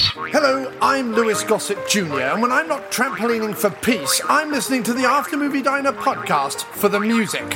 Hello, Bernie Taupin here, and when I'm not undermining Venezuela, I'm listening to the After Movie Diner podcast for the guests. Hello, I'm Celia Imrie Stunt Double, and when I'm not wanking for tumours, I'm listening to the After Movie Diner podcast for the comedy. Hi there, I'm Ally Sheedy, and when I'm not taking photographs of bricks, I'm listening to the After Movie Diner podcast, mostly for the pancakes. Yes, that's right. The award winning After Movie Diner podcast is all things to all people. Find us on iTunes, Stitcher, TalkShoe, Podbean, Facebook, Twitter, and at www.aftermoviediner.com. Well, Eric, would you say that we're just two dudes who love talking about movies over at the Culture Cast? I mean, yeah, I don't know if dudes is the correct nomenclature, though. Dudes, bros. Okay, what about movie nerds? no, okay, uh, dudes is fine. Not nerds. Anything but movie nerds. Well, over here at the Culture Cast, we talk about new movies, overlooked gems, classics, and some films that cause us to question our sanity twice a week. Yeah, Hot to Trot comes to mind for sure. Yeah, Hot to Trot was a real mess. So make sure to check out the Culture Cast on iTunes, Stitcher Radio, and wherever you get your podcasts. I'm Chris Cooling from Forgotten TV, and you're listening to The Projection Booth, the ultimate movie podcast. You like classic movies? How about classic TV? Over at Forgotten TV, I've covered everything from obscure Saturday morning TV to short lived shows like Otherworld, The Phoenix, The Highwayman, and Cliffhangers. You can find the show over at Forgotten.tv or at all the usual podcast places. I hope you'll join me soon at Forgotten TV. I once made a movie. It was intended to cause people to scream and yell, but I was horrified to find that some people took it seriously. It was actually the first time in the history of movies where it wasn't safe to be in the movie theater. When a moment of violence is so suggestive, so unlike anything you've seen, murder was now going to be an acceptable part of entertainment. Psycho you felt could happen to you. This was the first movie that showed you can be naked, alone in a shower, and someone who is going to come in and just stab you. It had to be done impressionistically. The head, the feet, a hand. He has broken the covenant of filmmaker and audience, and the audience cannot wait to see more.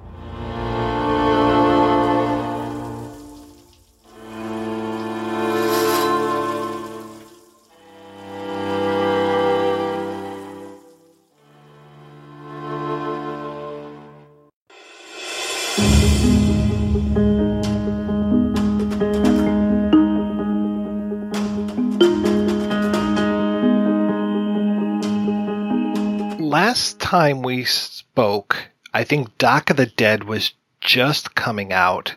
And so I'm curious how you decided to make 7852 the project after that. Well, you know, 7852 is really, I think, the culmination of a lifelong passion for Hitchcock. Um, I, you know, I think it's really the kind of film that I've always wanted to make. And I felt like, in a way, it was kind of the first film that felt like, okay, this is really starting to feel like you know what I'm supposed to be doing in a way. And we have a number of films now that we're we're making at Exhibit A Pictures that uh, will continue this kind of new tradition. I mean, not, I'm not saying that we're sort of moving away from pop culture and more into uh, something more cinephilic, uh, to use a word that I'm not sure really exists.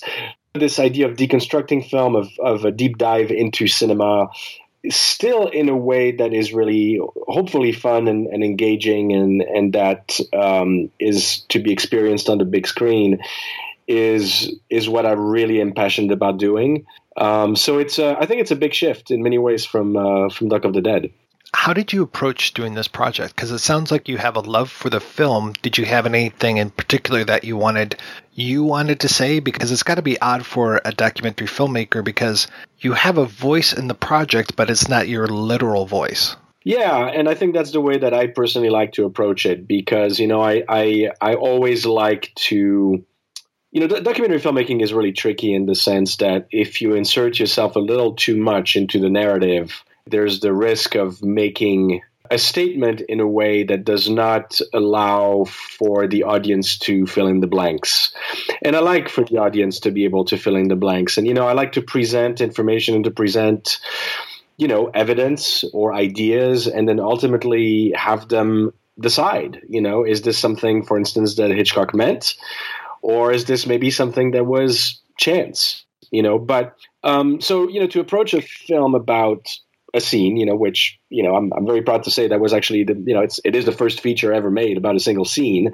That was also the challenge is that you know people, you know, investors and and uh, you know just just they, they, they couldn't figure out how we were going to do this, you know, and we had we had made a few you know sizzle reels and and you know people were always like wow this looks great but um, you know come back to us when uh, you know when the film is done, which is not exactly an easy way to make a movie, you know, happen. So, uh, so, so that was the real challenge. Um, you know, it was it was a very difficult film to make on that level because it's also a very ambitious film, and uh, you know everything that we sh- we shot is actually green screen. Um, and so we had to actually, you know, build a set for the interior of the Bates Motel where every single interviewee is supposed to be, and we had to shoot all the background plates and then composite everything. And so it's um, it, it, was a very challenging film, but ultimately, I think we, you know, we pulled it off. And um, and it, I, you know, hopefully, my passion for Hitchcock and for uh, you know Psycho and specifically the shower scene actually come come across. I think it's an extraordinary two minutes of cinema, and it really contains pretty much everything you need to know. I think about Hitchcock. Well, you definitely succeeded because until you told me that, I had no idea that you green screen people in. I mean, I figured you put them in an interesting location, maybe built a set. I had no idea that you were green screening these people in. well, you know, it's it's funny because when we premiered at um, at Sundance in 2017, um, I quickly realized, you know, I thought people were going to ask that question, and in fact, nobody asked us. You know, and and and and I quickly realized, oh, okay, people actually are they're buying the illusion, which in a way is great. I mean, that's what you want. To, you know, that's that's the greatest compliment to uh, actually our post production uh, wizards at, at Milk House, uh, Chad Hirschberger and, and, and James Duray, who made it work that way. But you also kind of wanted you know people to know that well, actually, we had a, to do a lot of work to make this uh, believable because you know we actually shot the exteriors at um, you know, at the Bates Motel on the Universal lot, um, you know, with the rain machines and, and all that stuff. Um, but um, but you know, if you go to Universal and, and you you wander around the Bates Motel and you go inside the rooms, they're stripped. I mean, there's nothing inside.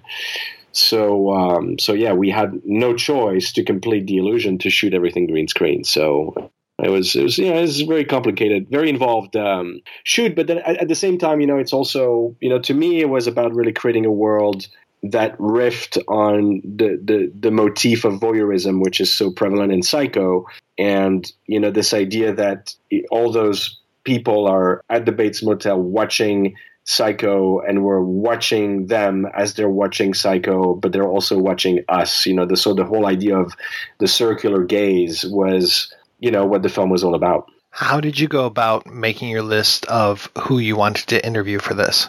It's always an organic process, uh, you know, finding the interviewees. I mean, of course, the first thing you want to do when you're approaching a topic like Psycho is, you know, who's who's alive, and uh, you know, uh, basically at that point there was, you know, just Marli Renfro, uh, the the body double, you know, Jet, Janet Leigh's uh, body double, and um, and then of course, you know, uh, the obvious choices were Stephen Rebello, who had written the book Alfred Hitchcock and the Making of Psycho, Hitchcock experts, editors. You can't really make a film about the shower scene without talking about the art of editing. And and obviously we were very blessed to have Walter Murch who is the I, I think you know for me he was sort of the holy grail you know of of uh, of, of, interviewees. And uh, he was extraordinary. Uh, he was beyond extraordinary but also you know I wanted to have the perspective of uh, different generations of filmmakers from Peter Bogdanovich to Guillermo del Toro to younger filmmakers like Eli Roth and you know Elijah Wood and his partners at uh, SpectreVision, Daniel Noah, and Josh Waller, to to really make the argument that the shower scene remains uh, very much alive in our consciousness today and is still something that we talk about and still very relevant to discuss today. Last but not least, um, it was very important for me to have a number of, um, of women, obviously, in the film. I don't, I don't see how you can possibly make a film about Hitchcock, much less about Psycho and the shower scene, without having a number of, uh, you know, women and, and, and hear their perspective on it as well it's a great mix of people, just so many different perspectives, and pretty much every single person that came on screen, I was like, oh wow, yeah, that no, that makes total sense. I mean, the one that always sticks out for me is Danny Elfman, and that he you know did the the rescore for the remake, and just how important Bernard Herrmann probably was to his life, and how important music is to that scene. It all ties together. Yeah, no, it was great to get um, to get Danny, and and obviously a, a perspective also on. Um, you know, on the Gus Van Sant Psycho, uh, which we also have with um, Amy Duddleston, who was the editor of that project. And um, you know, unfortunately, we didn't get Gus himself, but you know, it's it's a really fascinating it's a fascinating film to me to to consider because this idea of of cinema magic, you know, that you can't really recreate even in the hands of of a master like like Gus Van Sant you just can't replicate it. In a way, it's it's refreshing. You know, I think if you could just take any masterpiece and remake it just as successfully, um, I think it would take away some of the magic. So, what were some of the things that you found out while you were making this movie? Well, you know, without uh, giving it away, I think um, to me there were two particular areas that I really wanted to explore that, in fact, had never been uh, explored, and you know, one is the painting that uh, Norman Bates removes from the wall to watch uh, Marion Crane through his peephole, um, which you know, it's actually a painting that uh, Hitchcock talks about in the trailer, the extended six-minute trailer to Psycho, and uh, there's a, a, mystery behind that painting. So that's something that um, was a wonderful journey of discovery.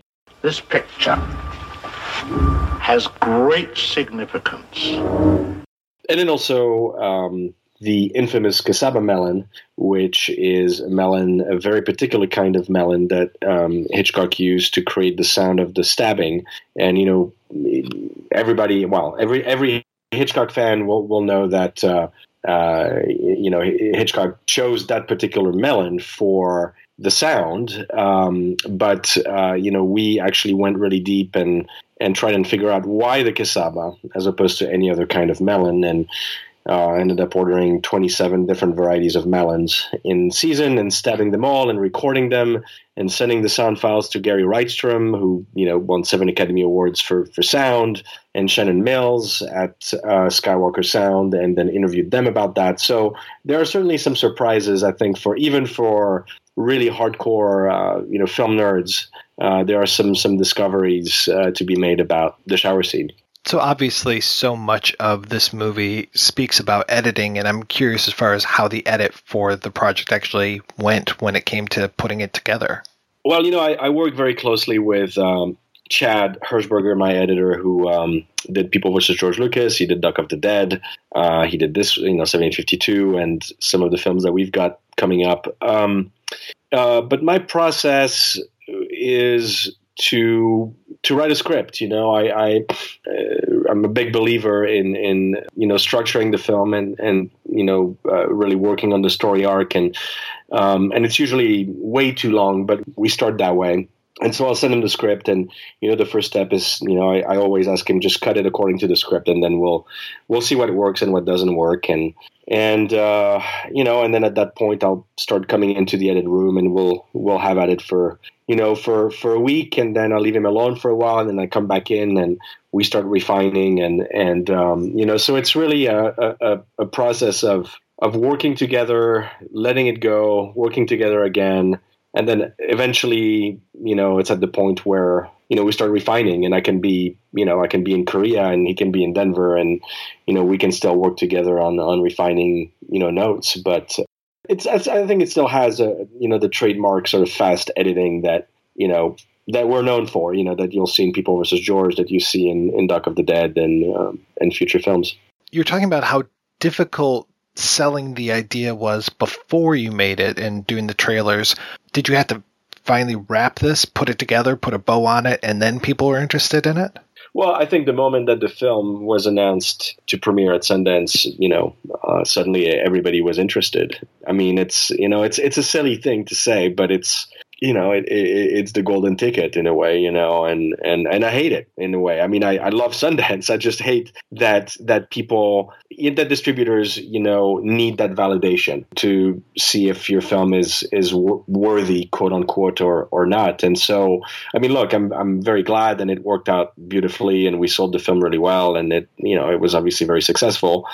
Um, but you know, the, the, the film, you know, certainly could have used the help of um, of other people earlier as well. You know, and so uh, so I'm very thankful, you know, for uh, you know for Sundance to to believe in the film enough to. I mean, it was very important to us. You know, like we. I mean, it's we could have lost our shirt on this one. It was uh, it was very difficult. It was very expensive. We had to put some of our you know our own money into it and uh, and really pray that uh, we'd get a big premiere like uh, like Sundance. So um, you know, we, but I also you know in my gut I knew that this was a really special movie, you know, and and uh, and it was. But you know, I, there's so many movies being made out there. You, you never know. There's never any guarantee. You know, I mean, there were what fourteen thousand films submitted to Sundance this year. You know, it's it's ridiculous amount of competition. You know, uh, all you can do is is hope.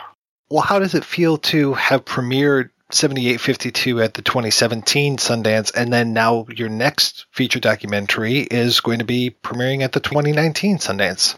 Uh, it's amazing. I mean, it's you know to just to to to to be there once is is is amazing. You know, I mean, it's kind of it's one of the the ultimate dreams of you know of most filmmakers, obviously. Um, to to have two films there back to back, I am kind of speechless. You know, it's it's uh, I, I I'm still sort of pinching and slapping myself. You know, going really? Um, I'm a two-time Sundance alum. I guess I am.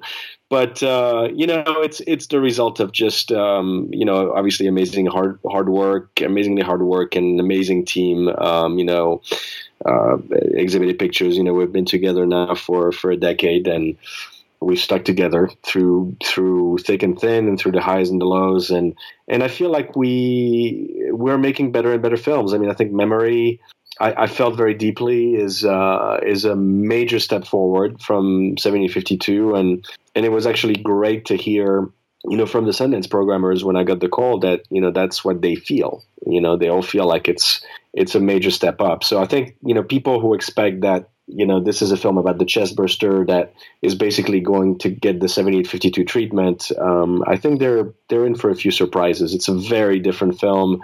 It's essentially a, a you know a mythological uh, origin story about Alien, and it's really a film about Dan O'Bannon and H.R. Giger and their symbiotic relationship with Ridley Scott. You know, um, and it's a film about the collective unconscious, and it talks about much deeper issues about the experience of collectively watching movies and how certain movies uh, resonate on the level of myth, of collective myth, of collective dreams, and what does that mean for us as a as a culture, and why it's important to us as as a culture.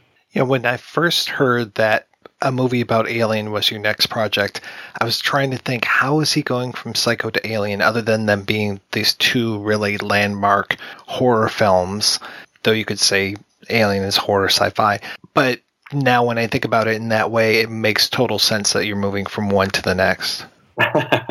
yeah, and then the one after that is uh, The Exorcist. So it's it's an evolution. It's an interesting evolution. well, Alexandre, congratulations on Memory: The Origin of Alien being at Sundance 2019. I look forward to to seeing it. I look forward to hearing the news from the festival. Unfortunately, I don't think I'll be in Park City this year, but yeah, that that, that is fantastic. Well, thank you, and you know, I, I, I definitely hope we stay in touch, and um, you know, hopefully we'll uh, be able to be in the same city very soon, and uh, I'd love to share the film with you. I mean, if you get a chance to watch it on the big screen, I think it's it's much better that way.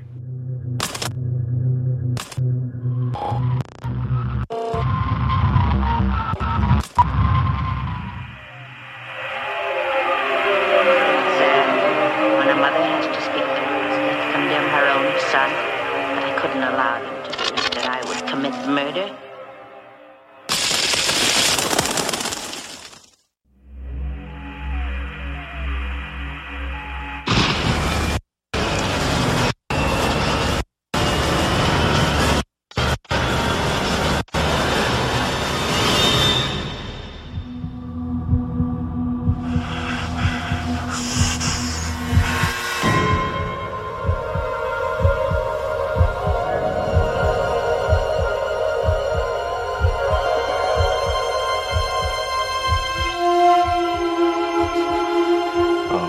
Friend is his mother.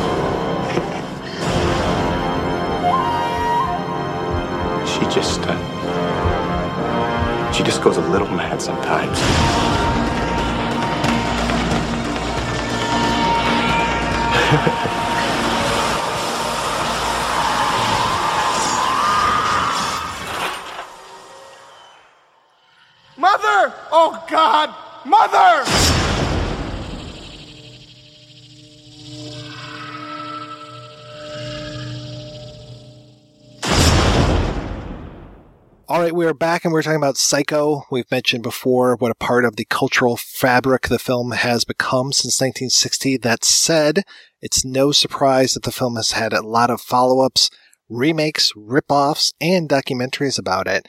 So yeah, we talked a little bit about 7852. I don't know if there's a whole lot more to say other than watch this movie and I could sit there. This is one of those documentaries I could watch repeatedly and get more out of each, each time. I really thought it was going to be a slog just because of what you're talking about and and how how can you drag this out over this period of time? But it's just there's so much to talk about because they talk to editors and composers and filmmakers and it, and hearing everybody's take is is super interesting. So yes i will revisit this and i'm really glad i finally watched it. Did you get a chance to see Hitchcock, the film about kind of about the making of the movie with uh, Anthony Hopkins? i have seen it i did not re-see it i do not like it I can't say that I was a big fan either. my short answers. I don't know. I, I can't summon up why I didn't like it. I don't really remember, but I it left a really bad taste in my mouth, and I don't care to revisit it. This is also a subject that I'm kind of precious about, and I will be the first to admit it. I have a Hitchcock tattoo. Like I'm, I'm very. This is a very serious subject for me. So when I feel like something's not being done in a way that I like, I, I can be very dismissive of it. So it might have been good. Who knows? I don't think that it was I good. don't think it was. I think certain people do some interesting turns, and I think James D'Arcy really does a good job of being Anthony Perkins, but I don't think that we get nearly enough of him. I was surprised that I could actually buy Scarlett Johansson as Janet Leigh, though I really objected to the way that sh- her character is introduced by this big shot of her ass, and it's just like, wow, okay, are we going to sexualize her much?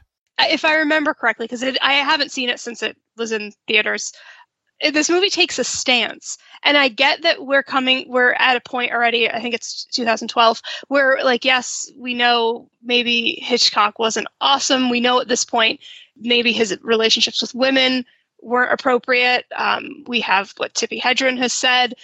All of these things are things that exist but the movie seems to take this stance where like oh well this is just this kind of guy he was so we're gonna we're gonna objectify women. Movie you don't have to do that you could have taken a neutral stance Yeah, and it just seems all over the place as far as like having. I mean, I love Michael Wincott, but when he shows up at, as Ed Gein and just him kind of being a ghostly figure to Hitchcock and telling him that Alma's having an affair with uh, you know this other screenwriter and stuff, it's just like. Okay, this really isn't doing it for me. Why is Ed Gein showing up here? The way that they kind of portray Hitchcock as Norman Bates sometimes, it's just, yeah, I mean, yeah, it was the same year as The Girl, the movie about the making of uh, the birds, and so yeah, we are we're, we're well on the other side of the the dark side of genius um, book, but yeah, this um, it really didn't do well for me, and seeing Anthony Hopkins kind of prance around in his fat suit. I was just like, I-, I, wanted to have a fight between him and his fat suit versus Gary Oldman in his Winston Churchill fat suit. It was distracting, right? Like it was a distracting level of, of makeup. Uh, I'm looking at, I'm clicking through pictures now to refresh. Um, but like, it's all right there. I was so excited for this movie. I was like, oh, Toni Collette, come on, Jessica Biel, yes, we're doing it. Hitchcock movie, let's do it. And then I was so disappointed. Yeah, and the weird relationship that he had with Vera Miles is kind of there, but really isn't. And then having him peep on Vera Miles or the Jessica Biel character was just like, what are you doing? I mean, you're basically making him into Norman Bates, which I felt was a really bad thing to do. It was a strange angle to take and not what I expected. Like I felt I feel like this movie had an agenda and it wasn't one that I was particularly interested in. So I don't want to do it, but we need to talk a little bit about the remake. I don't want to do it either. but okay, let's do it. I had problems with this movie from the opening shot. I went to see this movie when it opened in theaters, talking about Gus Van Sant's remake.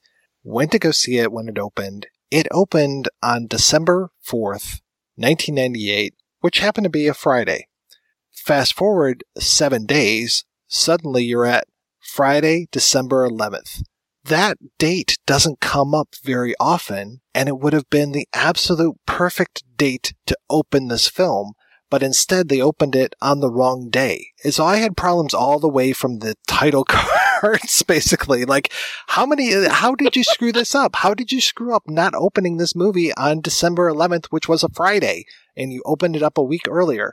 Did you expect it to have so much traffic the next week that people would be like, oh, we get to go see this on December 11th? I think I might have been one of the only people in the entire theater that realized what was going on with that, but it angered me. And then what really angered me was when people kept saying, this is a shot for shot remake. And it's not a shot for shot remake. You know, I just want to, it's not. I want to climb up on the tallest building in Phoenix and scream that. Just, it is not a shot for shot remake. Words mean things. Look, it's a very close remake. It's not a reimagining of any of an, any in any way, but it's not shot for shot remake. It's not. And that is infuriating. I've actually watched these movies side by side. Literally, I've put two things up on the screen and watched them. Um, don't do it. It's a real huge waste of time. Uh, but but it's not shot for shot at all. And I have nothing even remotely nice to say about the remake. I can't think of one thing I like about it. Nope, not one. I paused and I thought about it. Psycho 1998 was so heavily informed by Seven that it was crazy. Just the weird insert shots. And it's funny because I call those insert shots Rob Zombie insert shots. And then I went back and I watched the trailer. And I think Rob Zombie is actually in the trailer for a hot second. This occurs at approximately 37 seconds into the trailer. Yeah, the insert shots are needless I don't want to be mean. This movie lacks all charm. And I think that anytime it puts its own flourish or it takes it, its own point of view, it, it it takes away. It doesn't add. So it's like it's striking out over and over again. I watched it and I didn't like it, and I was like, you know what, Christine, watch it again, and I didn't like it again. So it, it's not me. It's not what I'm bringing with me. I can't even watch it detached as like, is this a good movie? Because I don't. I don't have a problem with Anne Heche, but I don't feel like she's a good fit for the role. And she's not someone that I want to be in a car with for that length of time. Like it doesn't I don't feel connected at all. I don't again, charmless. I feel like the the whole thing lacks the the ease and the charm that the original has. Gus Van Sant being a gay director, I would think that he would treat gay characters a little bit better than he does, but he kind of makes them the villains a lot and doesn't necessarily play with sexuality the right way. Like he kind of plays up Norman's gayness. Like I know there's a little bit of, of the swing of the hips when it comes to Anthony Perkins going upstairs, but it really feels like they took Vince Vaughn, took his pants, threw him in some hot water, shrunk him up quite a bit to just hug his ass. And then the way that he sways his hips when he's going upstairs, I'm just like, wow, can you get a little less subtle with this? Or for God's sakes, that masturbation? Like, I have watched the original Psycho with the sound all the way up. I don't hear Norman fapping it when he's watching Marion. But my God, could you make that sound more distracting when Vince Vaughn is just going to town, flogging himself as he's watching Anne Heche undress?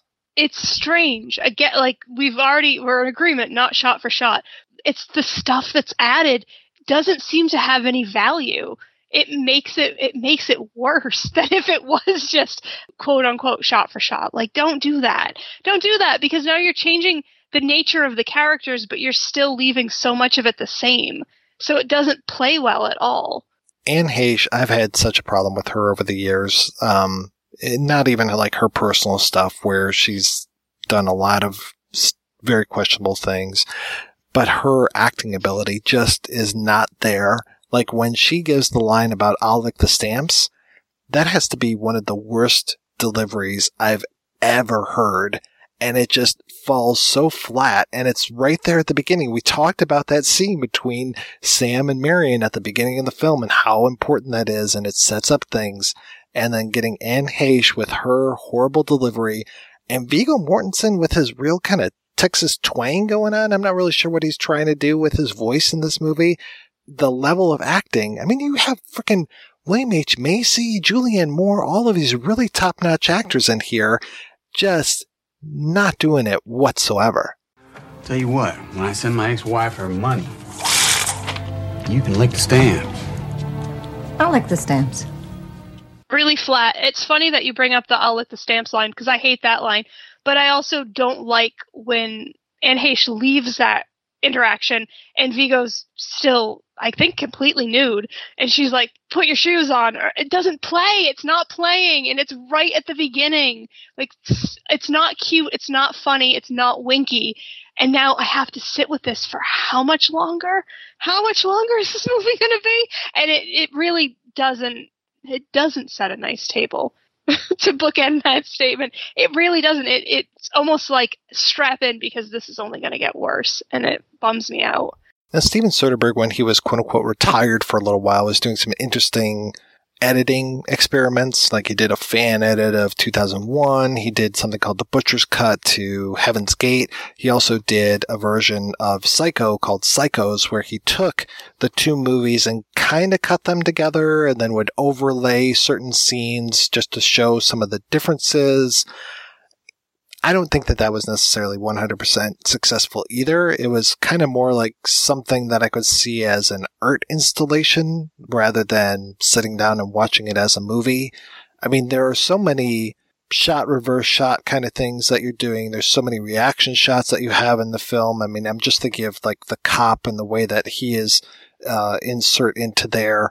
And you really could have done something even further than what Soderbergh did which was to make these characters interact between 1960 and 1998 a little bit more. He kind of does like scene by scene rather than shot by shot. And I think he could have really done some interesting things. Like I think he might do Vince Vaughn looking at Janet Leigh, but I'm not even sure if that's the case. And then the way that he'll overlay like the shower scenes, the Arbogast murder, those kind of things. It's like, okay, well, that's kind of interesting, but I would almost rather do what you did, which is having two monitors or two screens and watching the same movies at the same time. And I would like to see what those differences were.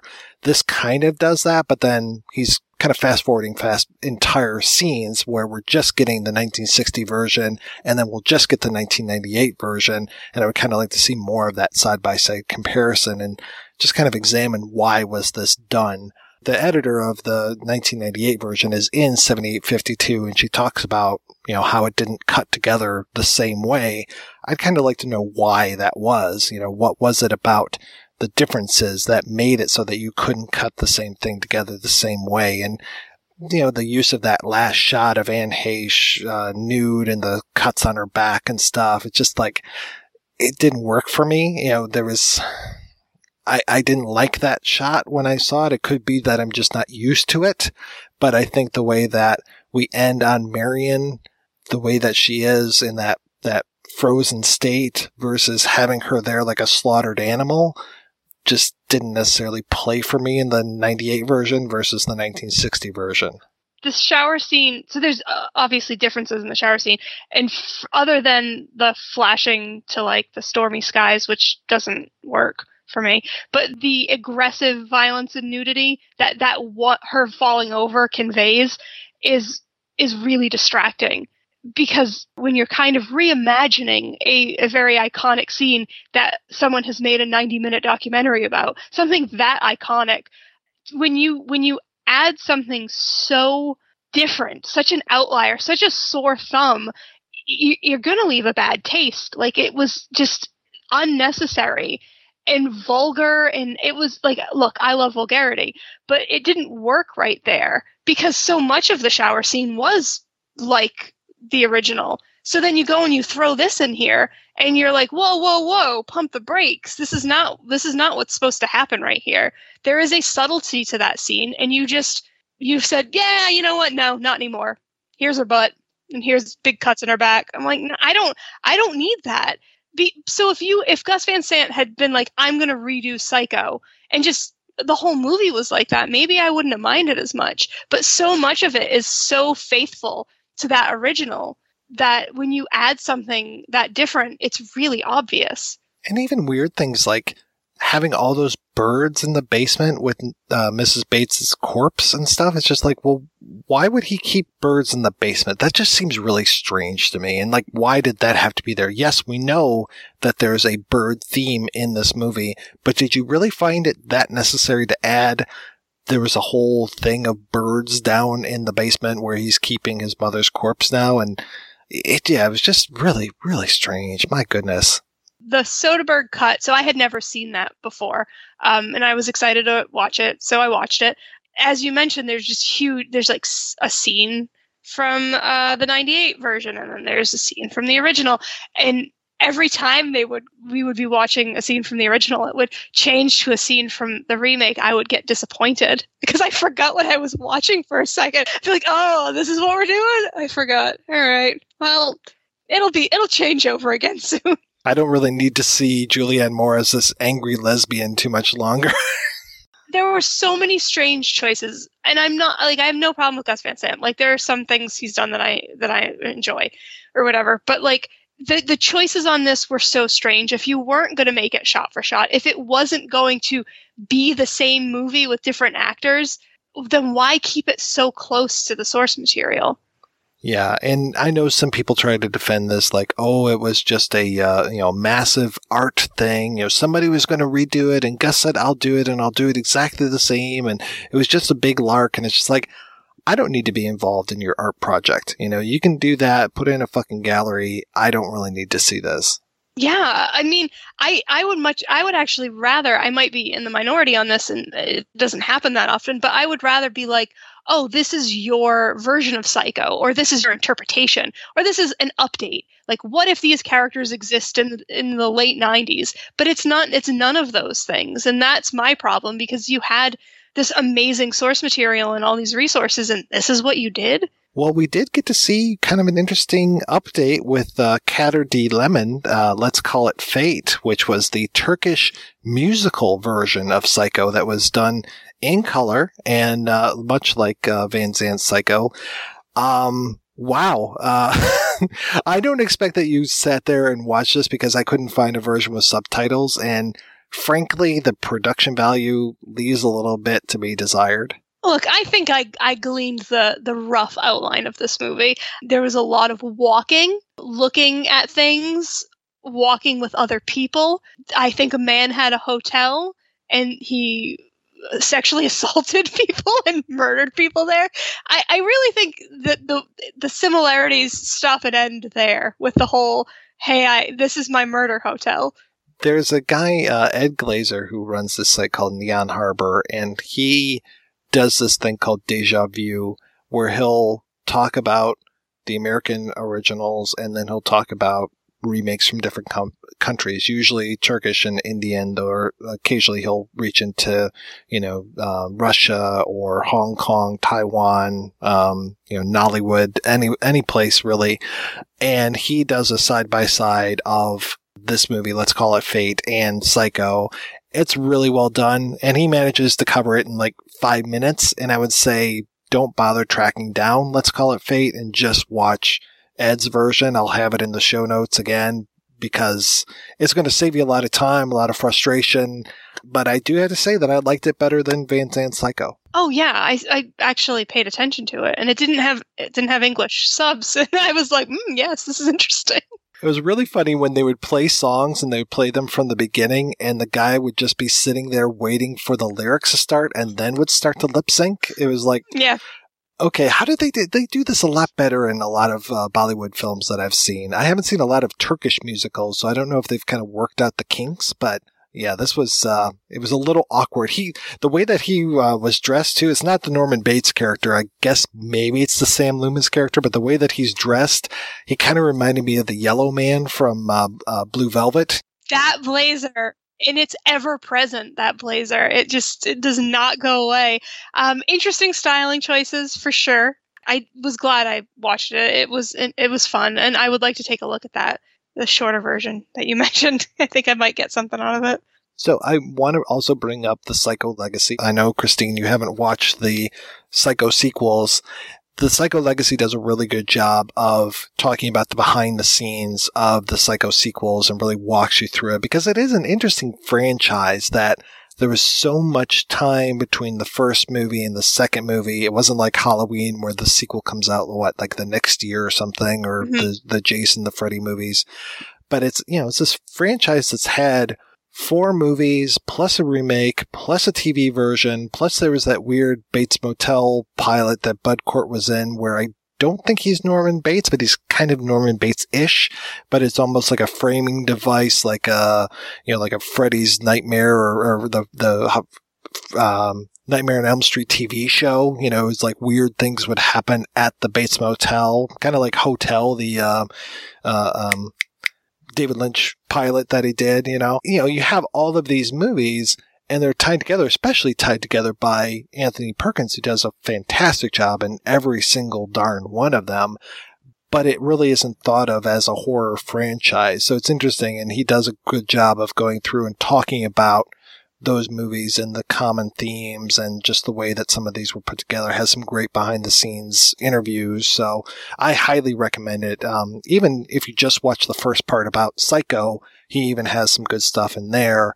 There's also the making of Psycho that I think is on the Blu-ray that Lawrence Bouzereau, I can never remember how you pronounce the guy's name, but he did, which was interesting because I don't think Stephen Rebello had anything to do with that, even though he literally wrote the book on Psycho. So it's interesting. You get some different stories between what is in that documentary versus what Rebello would write about. Like even when it comes to Norman's mother's voice, Norma's voice. And I kind of don't buy Rebello's take that it's multiple people and they're blending the voices and doing all this kind of stuff. Yeah, I have heard that. I forgot. I forgot I had heard of that. Yeah, I don't. I don't know. I know I've watched this the documentary on the Blu-ray before. I didn't uh, get a chance to get around to it for this purpose. But yeah, it's interesting how some of the stories and and facts, air quotes, um, from that movie seem to have kind of morphed over time, especially depending on who's telling them. Everyone has their own take on on, on certain things, and it, it's definitely interesting. So uh, even though it leaves you not knowing what what version to trust, it's interesting to see how time changes people's perceptions of situations. Yeah, because in the doc on the the making of Psycho, they say that it was Virginia Gregg who was in Wagon Train, Operation Petticoat, a bunch of stuff. It- It always sounds like one woman's voice to me, rather than it being a blending of multiple. I agree. Okay, good. Well, that's settled then. We have solved the mystery. so we did it, guys. Everyone, it's done. Stop talking about it. I will just mention this real quick too. I subscribed to, um, I think it was only about maybe two and a half hours in total, a podcast called Inside Psycho. And they did a really interesting job. They did kind of what I wish that I could do more of on this podcast, which is really paint a picture and almost make it more like old time radio. And he was giving like behind the scenes stuff and writing it out as if these things were a story, jumping back and forth in time and using all these sound effects. That was interesting. The one thing that I really came away with from the Inside Psycho podcast was one of the questions that I'd always had about Psycho looking at Ed Gein and just knowing how much more gruesome Ed Gein was and how Gein's story influenced Psycho. And I never really thought of it until listening to this is just, this was 1959 or so when Gein was being talked about and written about in the newspapers and just how the newspapers would have had to have censored themselves. They would have been getting news through the police and just that so many of the facts of the Gein case didn't necessarily come to light until years later. And I think that's why something like Texas Chainsaw Massacre is more similar to Gein than Psycho was to Gein. And that's mostly just because of the time that that was in. So that helped solve kind of a mystery for me. Yeah, that's interesting. I never really thought about it like that. It's it's it goes back to not just um, what you could and couldn't really talk about, but also the dissemination of that information. Like it's not instant anymore. We, there's it takes time for for stuff to come out and to get passed around. Do you realize that we've talked this entire time and we haven't even mentioned a toilet one time? I feel really good. I know we did it. I think that that was a personal goal, and I'm glad that we achieved it. More than what we talked about being new ground, I think what we didn't talk about is something that we should really applaud ourselves for. Skyrocketing to the top of the iTunes charts right now for our in-depth work on Psycho. And they didn't even talk about the toilet. Good job. Good job, us. All right, we're going to take another break and play a preview for next week's show.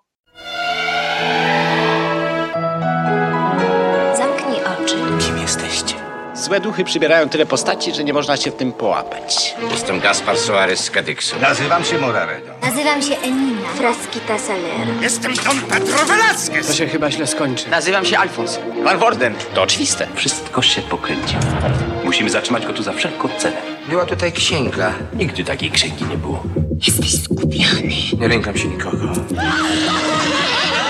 To przeczytał do końca, wydarzenia, które mają nastąpić, nie miałyby żadnego sensu. Frasquita opowiedziała swą historię Busquerosowi. Ten Lopezowi Soares, który znów opowiedział ją seniorowi Avadoro. Tymczasem jedna historia rodzi drugą, a z tej wysnuwa się trzecia. Oszaleć można. Należy ułożyć nowe kombinacje, wtedy całość stanie się jasna. In case you can't speak Polish, we will be back next week with a discussion of the Saragossa manuscript. Until then, I want to thank this week's co-host, Christine Makepeace. Christine, what is the latest with you, ma'am? I co-host a podcast um, called The Feminine Critique uh, with my friend Emily, and we talk about mostly genre movies, but sometimes other goofiness and uh, Hallmark Christmas movies. And you can uh, find us wherever you find podcasts.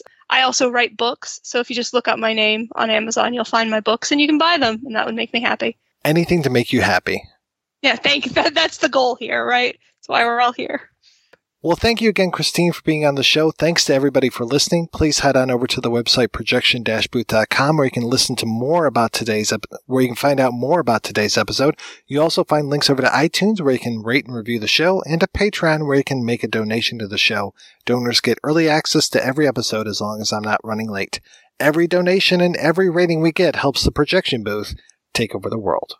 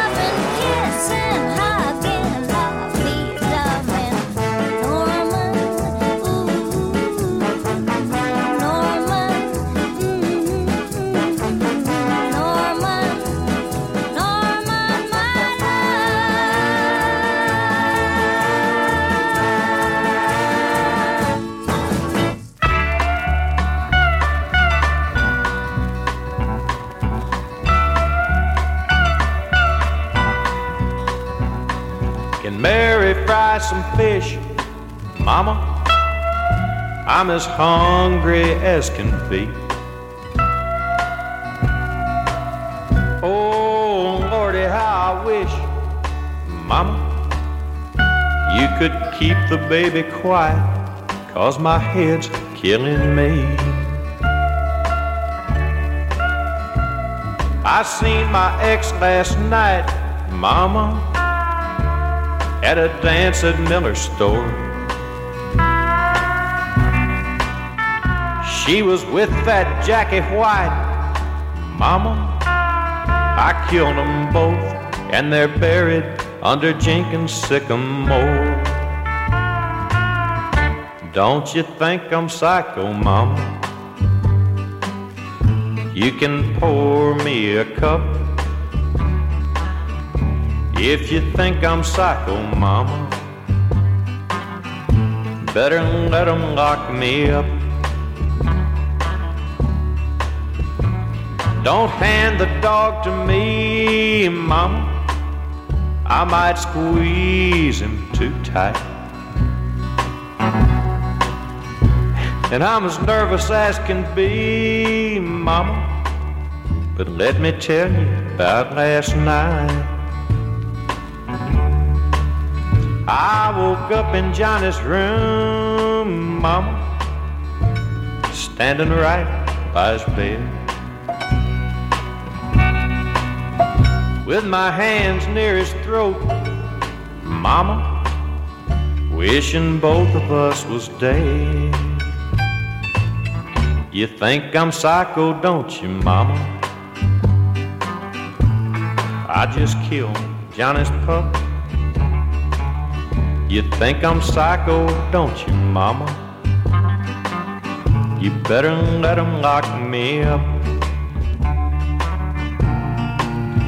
You know the little girl next door, mama? I think her name is Betty Clark. Oh, don't tell me that she's dead, mama. Why, I just seen her in the park. She was sitting on a bench, Mama, thinking up a game to play. Seems I was holding a wrench, Mama, then my mind walked away. You think I'm psycho, don't you, Mama? Didn't mean to break your cup. You think I'm psycho, don't you, Mama? Mama, Mama, why don't you get up? Say something to me, Mama. Mama, why don't you get up? It's sad when a mother has to speak the words that condemn her own son, but I couldn't allow them to believe that I would commit murder. They'll put him away now, as I should have years ago. He was always bad, and in the end, he intended to tell them I killed those girls and that man, as if I could do anything except just sit and stare, like one of his stuffed birds. They know I can't even move a finger, and I won't. I'll just sit here and be quiet, just in case they do suspect me. They're probably watching me. Well, let them. Let them see what kind of a person I am. I'm not even going to swat that fly. I hope they are watching. They'll see. They'll see and they'll know and they'll say, why, she wouldn't even harm a fly.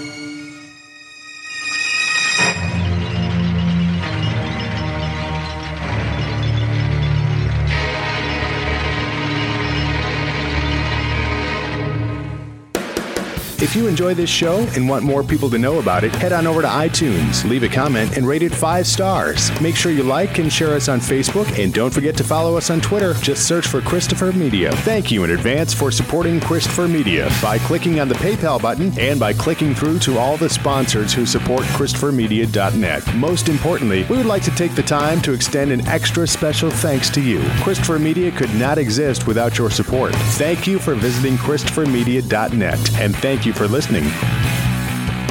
Christopher Media, let's make some noise.